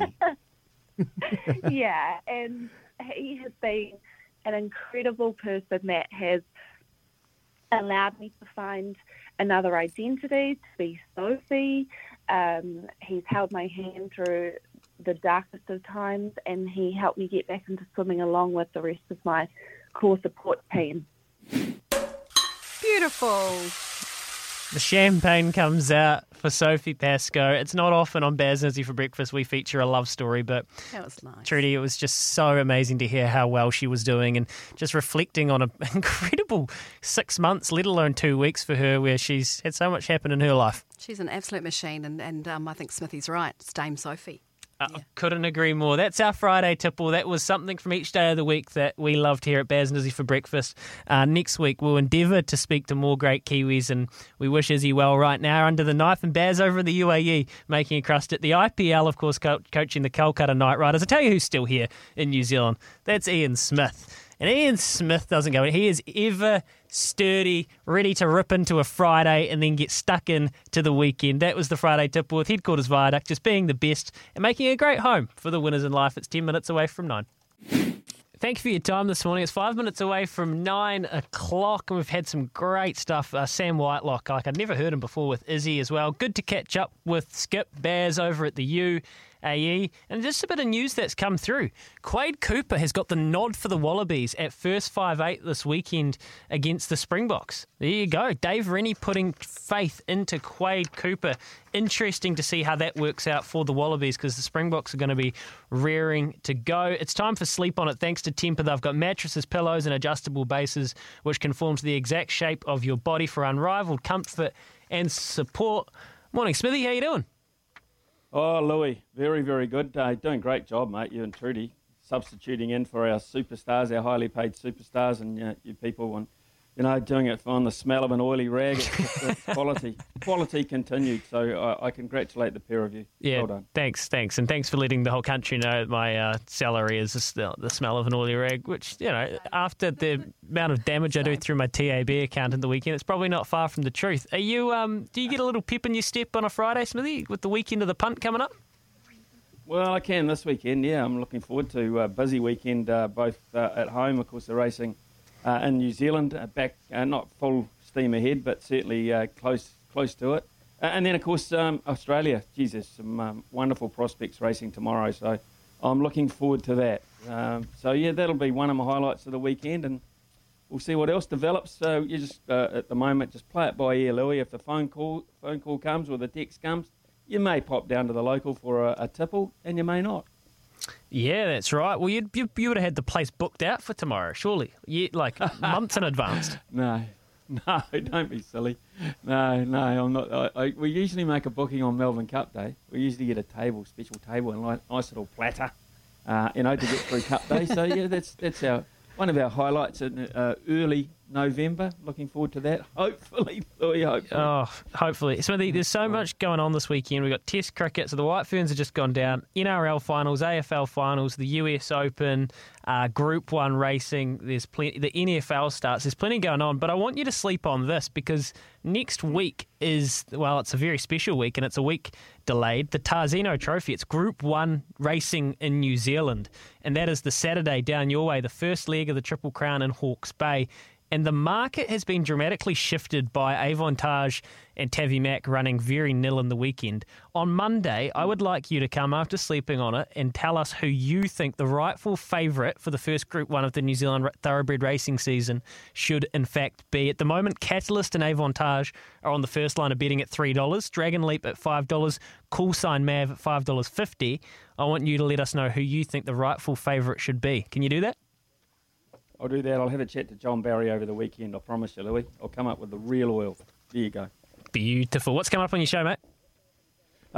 Busy. We've finally got Razor. Scott Robertson on the show straight after 9 o'clock. Adam Blair, of course. It's NRL time in terms of the playoffs. So he's been there, done that. Got the T-shirts, several of them. So Adam Blair. Then last night during the bewitching hours. The bewitching hours? Is it the witching hours? The bewitching hours. My able producer, John Day, made contact with Brad Moore, of course, assistant All Black coach. We've got that just after 10 o'clock. Sam Ackerman and Richard Noller on the panel. A fellow by the name of Louis Herman-Watt just before 11 o'clock with Paul Moati. And then, of course, it's US Open tennis time. It's finals weekend. Dave Worsley after 11 o'clock. And another good friend and colleague of yours, Michael Guerin, shortly after that.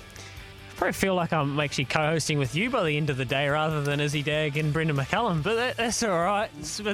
We'll be back. Izzy will be back. All going well Monday morning. I'll be here. Trudy will be here. Joe and Kieran in the back room too. Baz over at the UAE. Thank you so much for listening this week to Baz and Izzy for breakfast.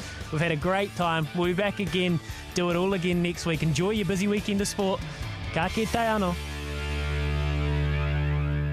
Sometimes needing new tyres can catch us by surprise. That's why Tyre Power gives you the power of Zip Pay and Zip Money. You can get what you need now, get back on the road safely and pay for it later. Terms and conditions apply. So visit tyrepower.com.au or call 13 21 91.